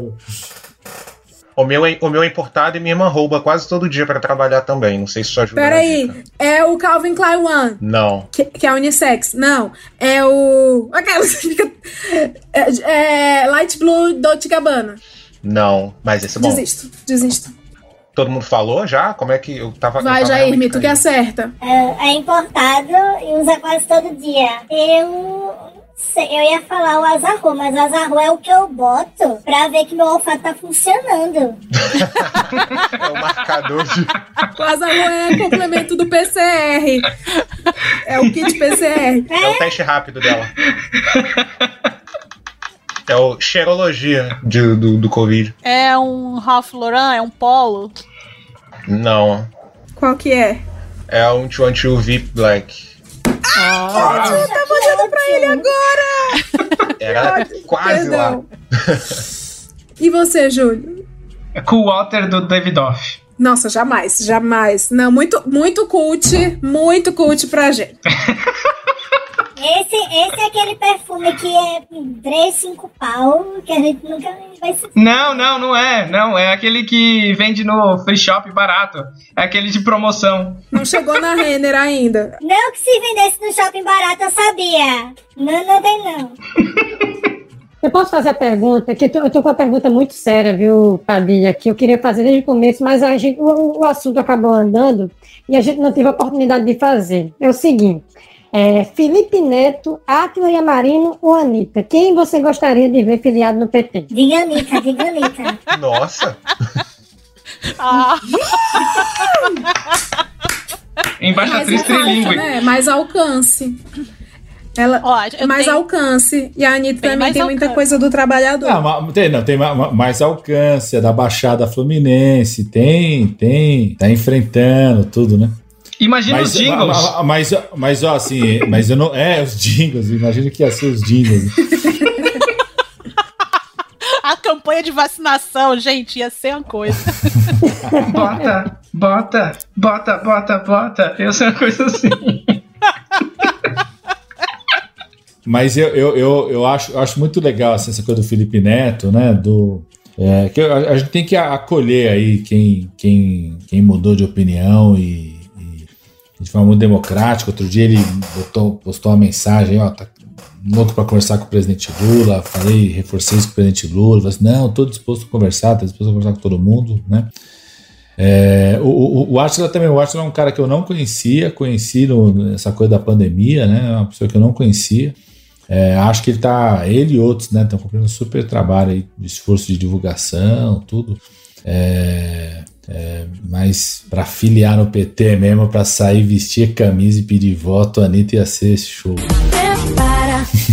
Viu, Anitta? Viu, Larissa? É, outra- outra coisa é o atenção. seguinte, né? A gente precisa botar mais mulher na política, né? Então acho que a Anitta também tem, tem esse É. fator aí. ó. E a Anitta, adianta- ela é meio psicopata quando se trata da carreira dela, ela controla tudo da carreira dela. De um jeito que se ela tá fazendo a carreira internacional dela é porque ela faz tudo. Ela na política ia ser um sucesso.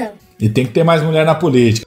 Deixa eu só esclarecer uma coisa pra máfia Anitta não me matar. Eu falei psicopata no bom sentido, tá? Não, é no bom sentido. A gente entendeu. A, a Anitta tem até uma música chamada Medicina, né? Até ela tem medicina no currículo e o ministro não. Tá vendo? Pois Anitta, por favor, não me cancela.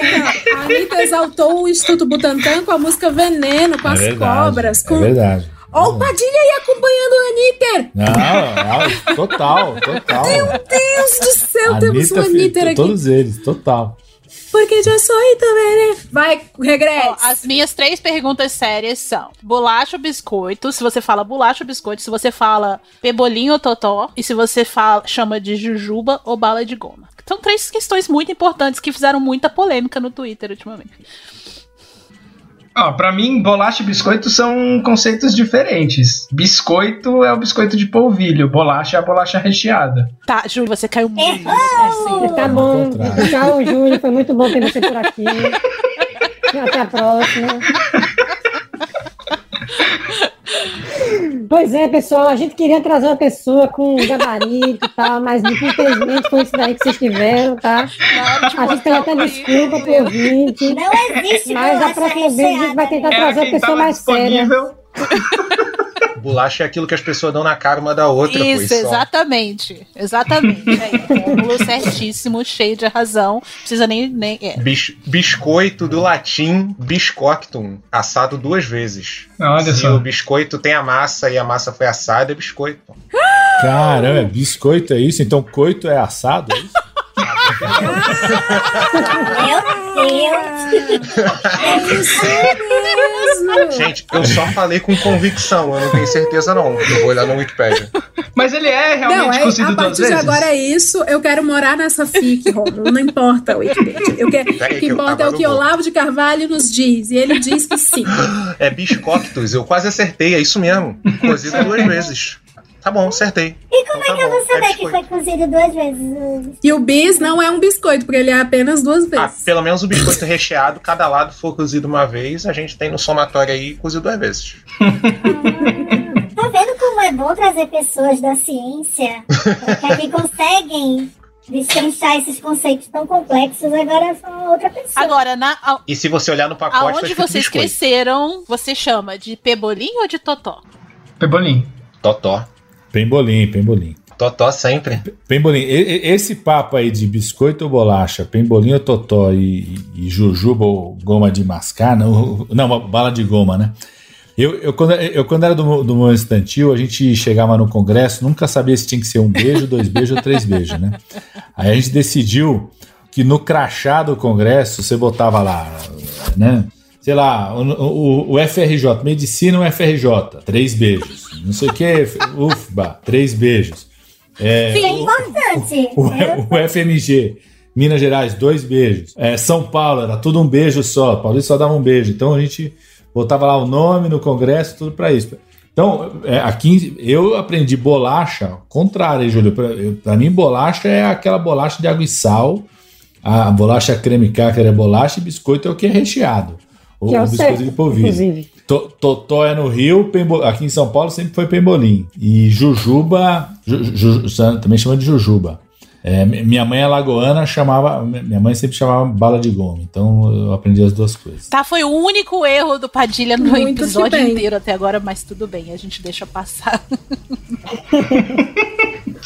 É, ainda bem que ele não é da bancada da bala, hein? É, agora sim, a hora. Solta o trovão e a Pablo Vittar aí, editor. Porque chegou a hora do finalzinho, a hora que amedronta os ouvintes. Sabia, Padilha, que esse podcast solta previsões para o futuro da política brasileira e a gente sempre acerta? Opa, não, não é, não é Osmar Terra, não, né? acerta. Vai, vai, vão morrer quantos aqui no Brasil? Mais ou Menos menos. do que o do H1N1. Menos Que foram quantos? O H1 foi 2.100. 2.100 Você acha que é menos de morreram. 2.100 pessoas? Menos de 2.100. Não, não, não. A gente Não, a pega gente o Osmar acerta. Terra do mundo invertido, é a gente. A gente chega a ser tão específico a ponto de dizer que o Frota vai, vai acenar pro Lula. E olha só. E ele assinou. A gente falou que o Dória ia apoiar, assinar algum apoio pro Lula, e ele fez. Eu acertei Bolsonaro fazendo campanha de vacina. É, tesoureiro falou que Bolsonaro ia começar a fazer campanha pra, vaci pra vacina. E ele foi, enfim, tá? No dia seguinte, Foi pisar. sinistra. Então, a gente gostaria de convidar vocês a soltarem as suas previsões. E assim, é pra cuspir, gente. Qualquer coisa. Essa é a hora da benção, a hora que a Pablo Vittar nos abençoa. E o pior é que assim, o que quer, o que a gente solte acontece. Soltem aí a previsão, mas assim, não é pra soltar qualquer coisa, é uma coisa que assim, tá na intuição de vocês que vai rolar, é inexplicável. A ciência não explica, tá, cientistas? E que vai acontecer só para os ouvintes pegarem o caderninho agora, eles vêm cobrar a gente. A gente adivinhou 2020 inteiro e agora a gente tá adivinhando 2021 inteiro também.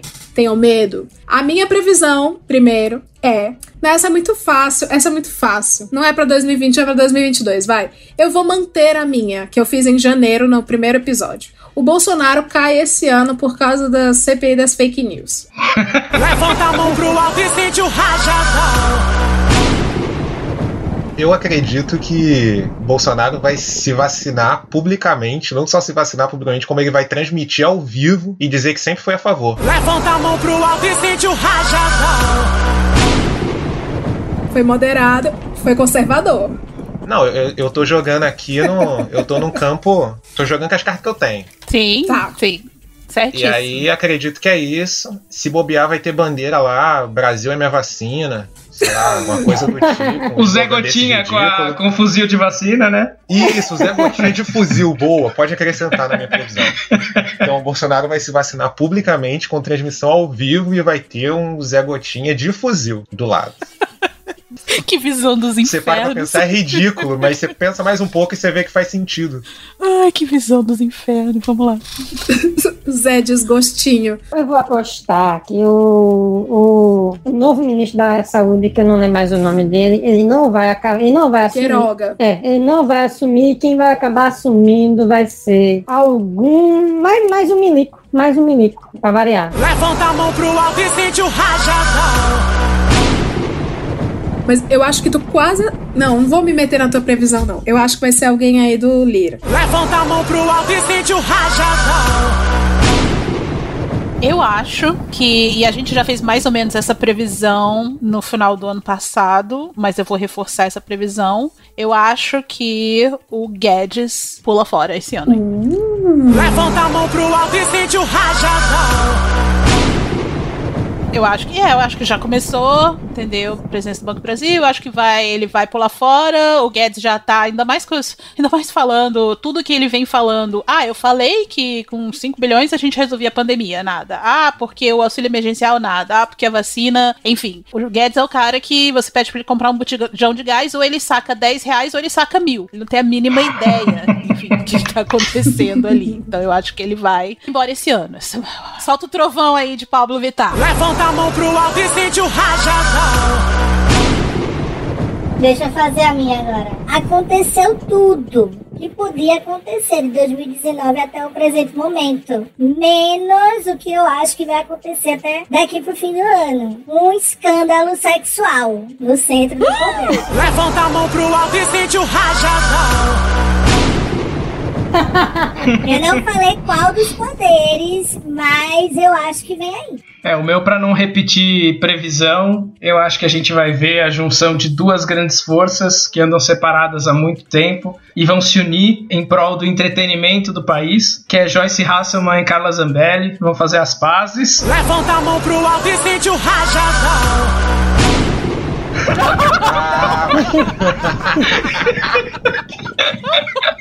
Ah, muito bom, muito bom. Mas- Eu prefiro a tua, toca a tua.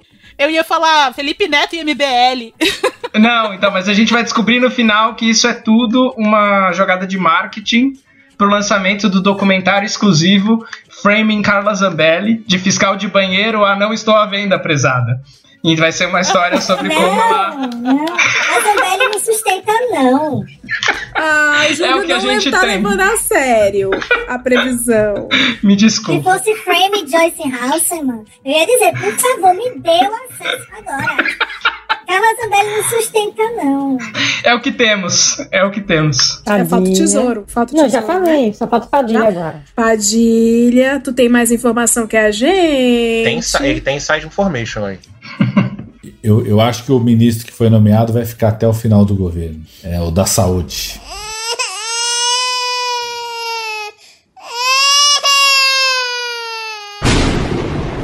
O Queirogão, É, o, o Rolando Leite. o Rolando Lero. Ai, que morte horrível, E, e, a- literalmente. e acho que o Zé Gotinha vai subir a rampa junto com o Lula em 2023. Era isso que eu ia? Levanta a mão pro alto e sente o rajadão. Mas ia ser incrível. Ele vai, vai ser, co- vai ser convidado pra posse do Lula. Quando ele ganhar, porque ele vai ganhar, você, pelo amor de Deus, Se você não for mete o um- Lula, qualquer outro do campo progressista vai levar os Não, vai ser o Lula sim, vai ser o Lula sim. Glaze, te vira. É, vai ser o Lula sim. E Padilha, você dê seus pulos pra botar esse Zé Gotinha nessa rampa pra esse podcast ter alguma moral aqui com Ele, previsão. ele, ele vai, vai ser convidado pra posse, pode ter certeza. Volta do Zé Gotinha. Yeah! Excelente. A Anitta também vai, né? Anitta, Anitta, Pablo Anitta vai vai todo mundo. A Anitta, A Pablo Vittar. Felipe Neto. E gravar um, O e Átila- gravar um República de. Bolchevique ao vivo comentando a posse também. Boa, boa. Agora, Padilha, queria te pedir um favor, né? um favorzaço, tipo, fala pro presidente Lula que a gente é legal, pra ele vir conversar com a gente. A gente jura que faz pergunta legal. Pelo amor de Deus, pelo amor de Deus. Boa, boa, boa. Vamos, vamos falar pra ele, vamos falar pra ele. Ouvinte, tá sentindo o cheiro de final? Esse é o final. Espero que vocês tenham gostado desse muito tempo de conversa que, nossa, foi incrível. Como toda a esquerda, a gente tá gostando de encerrar assim agora. Vocês gostam de falar, ah, a esquerda é desunida. Então tá, a gente vai soltar a mão de vocês. Chegou a hora de soltar a mão uns dos outros e dizer tchau. Até o próximo episódio. Tchau, tchau. Tchau, tchau. Tchau. Tchau, tchau, gente. Tchau, pessoal. Até logo. Até. logo.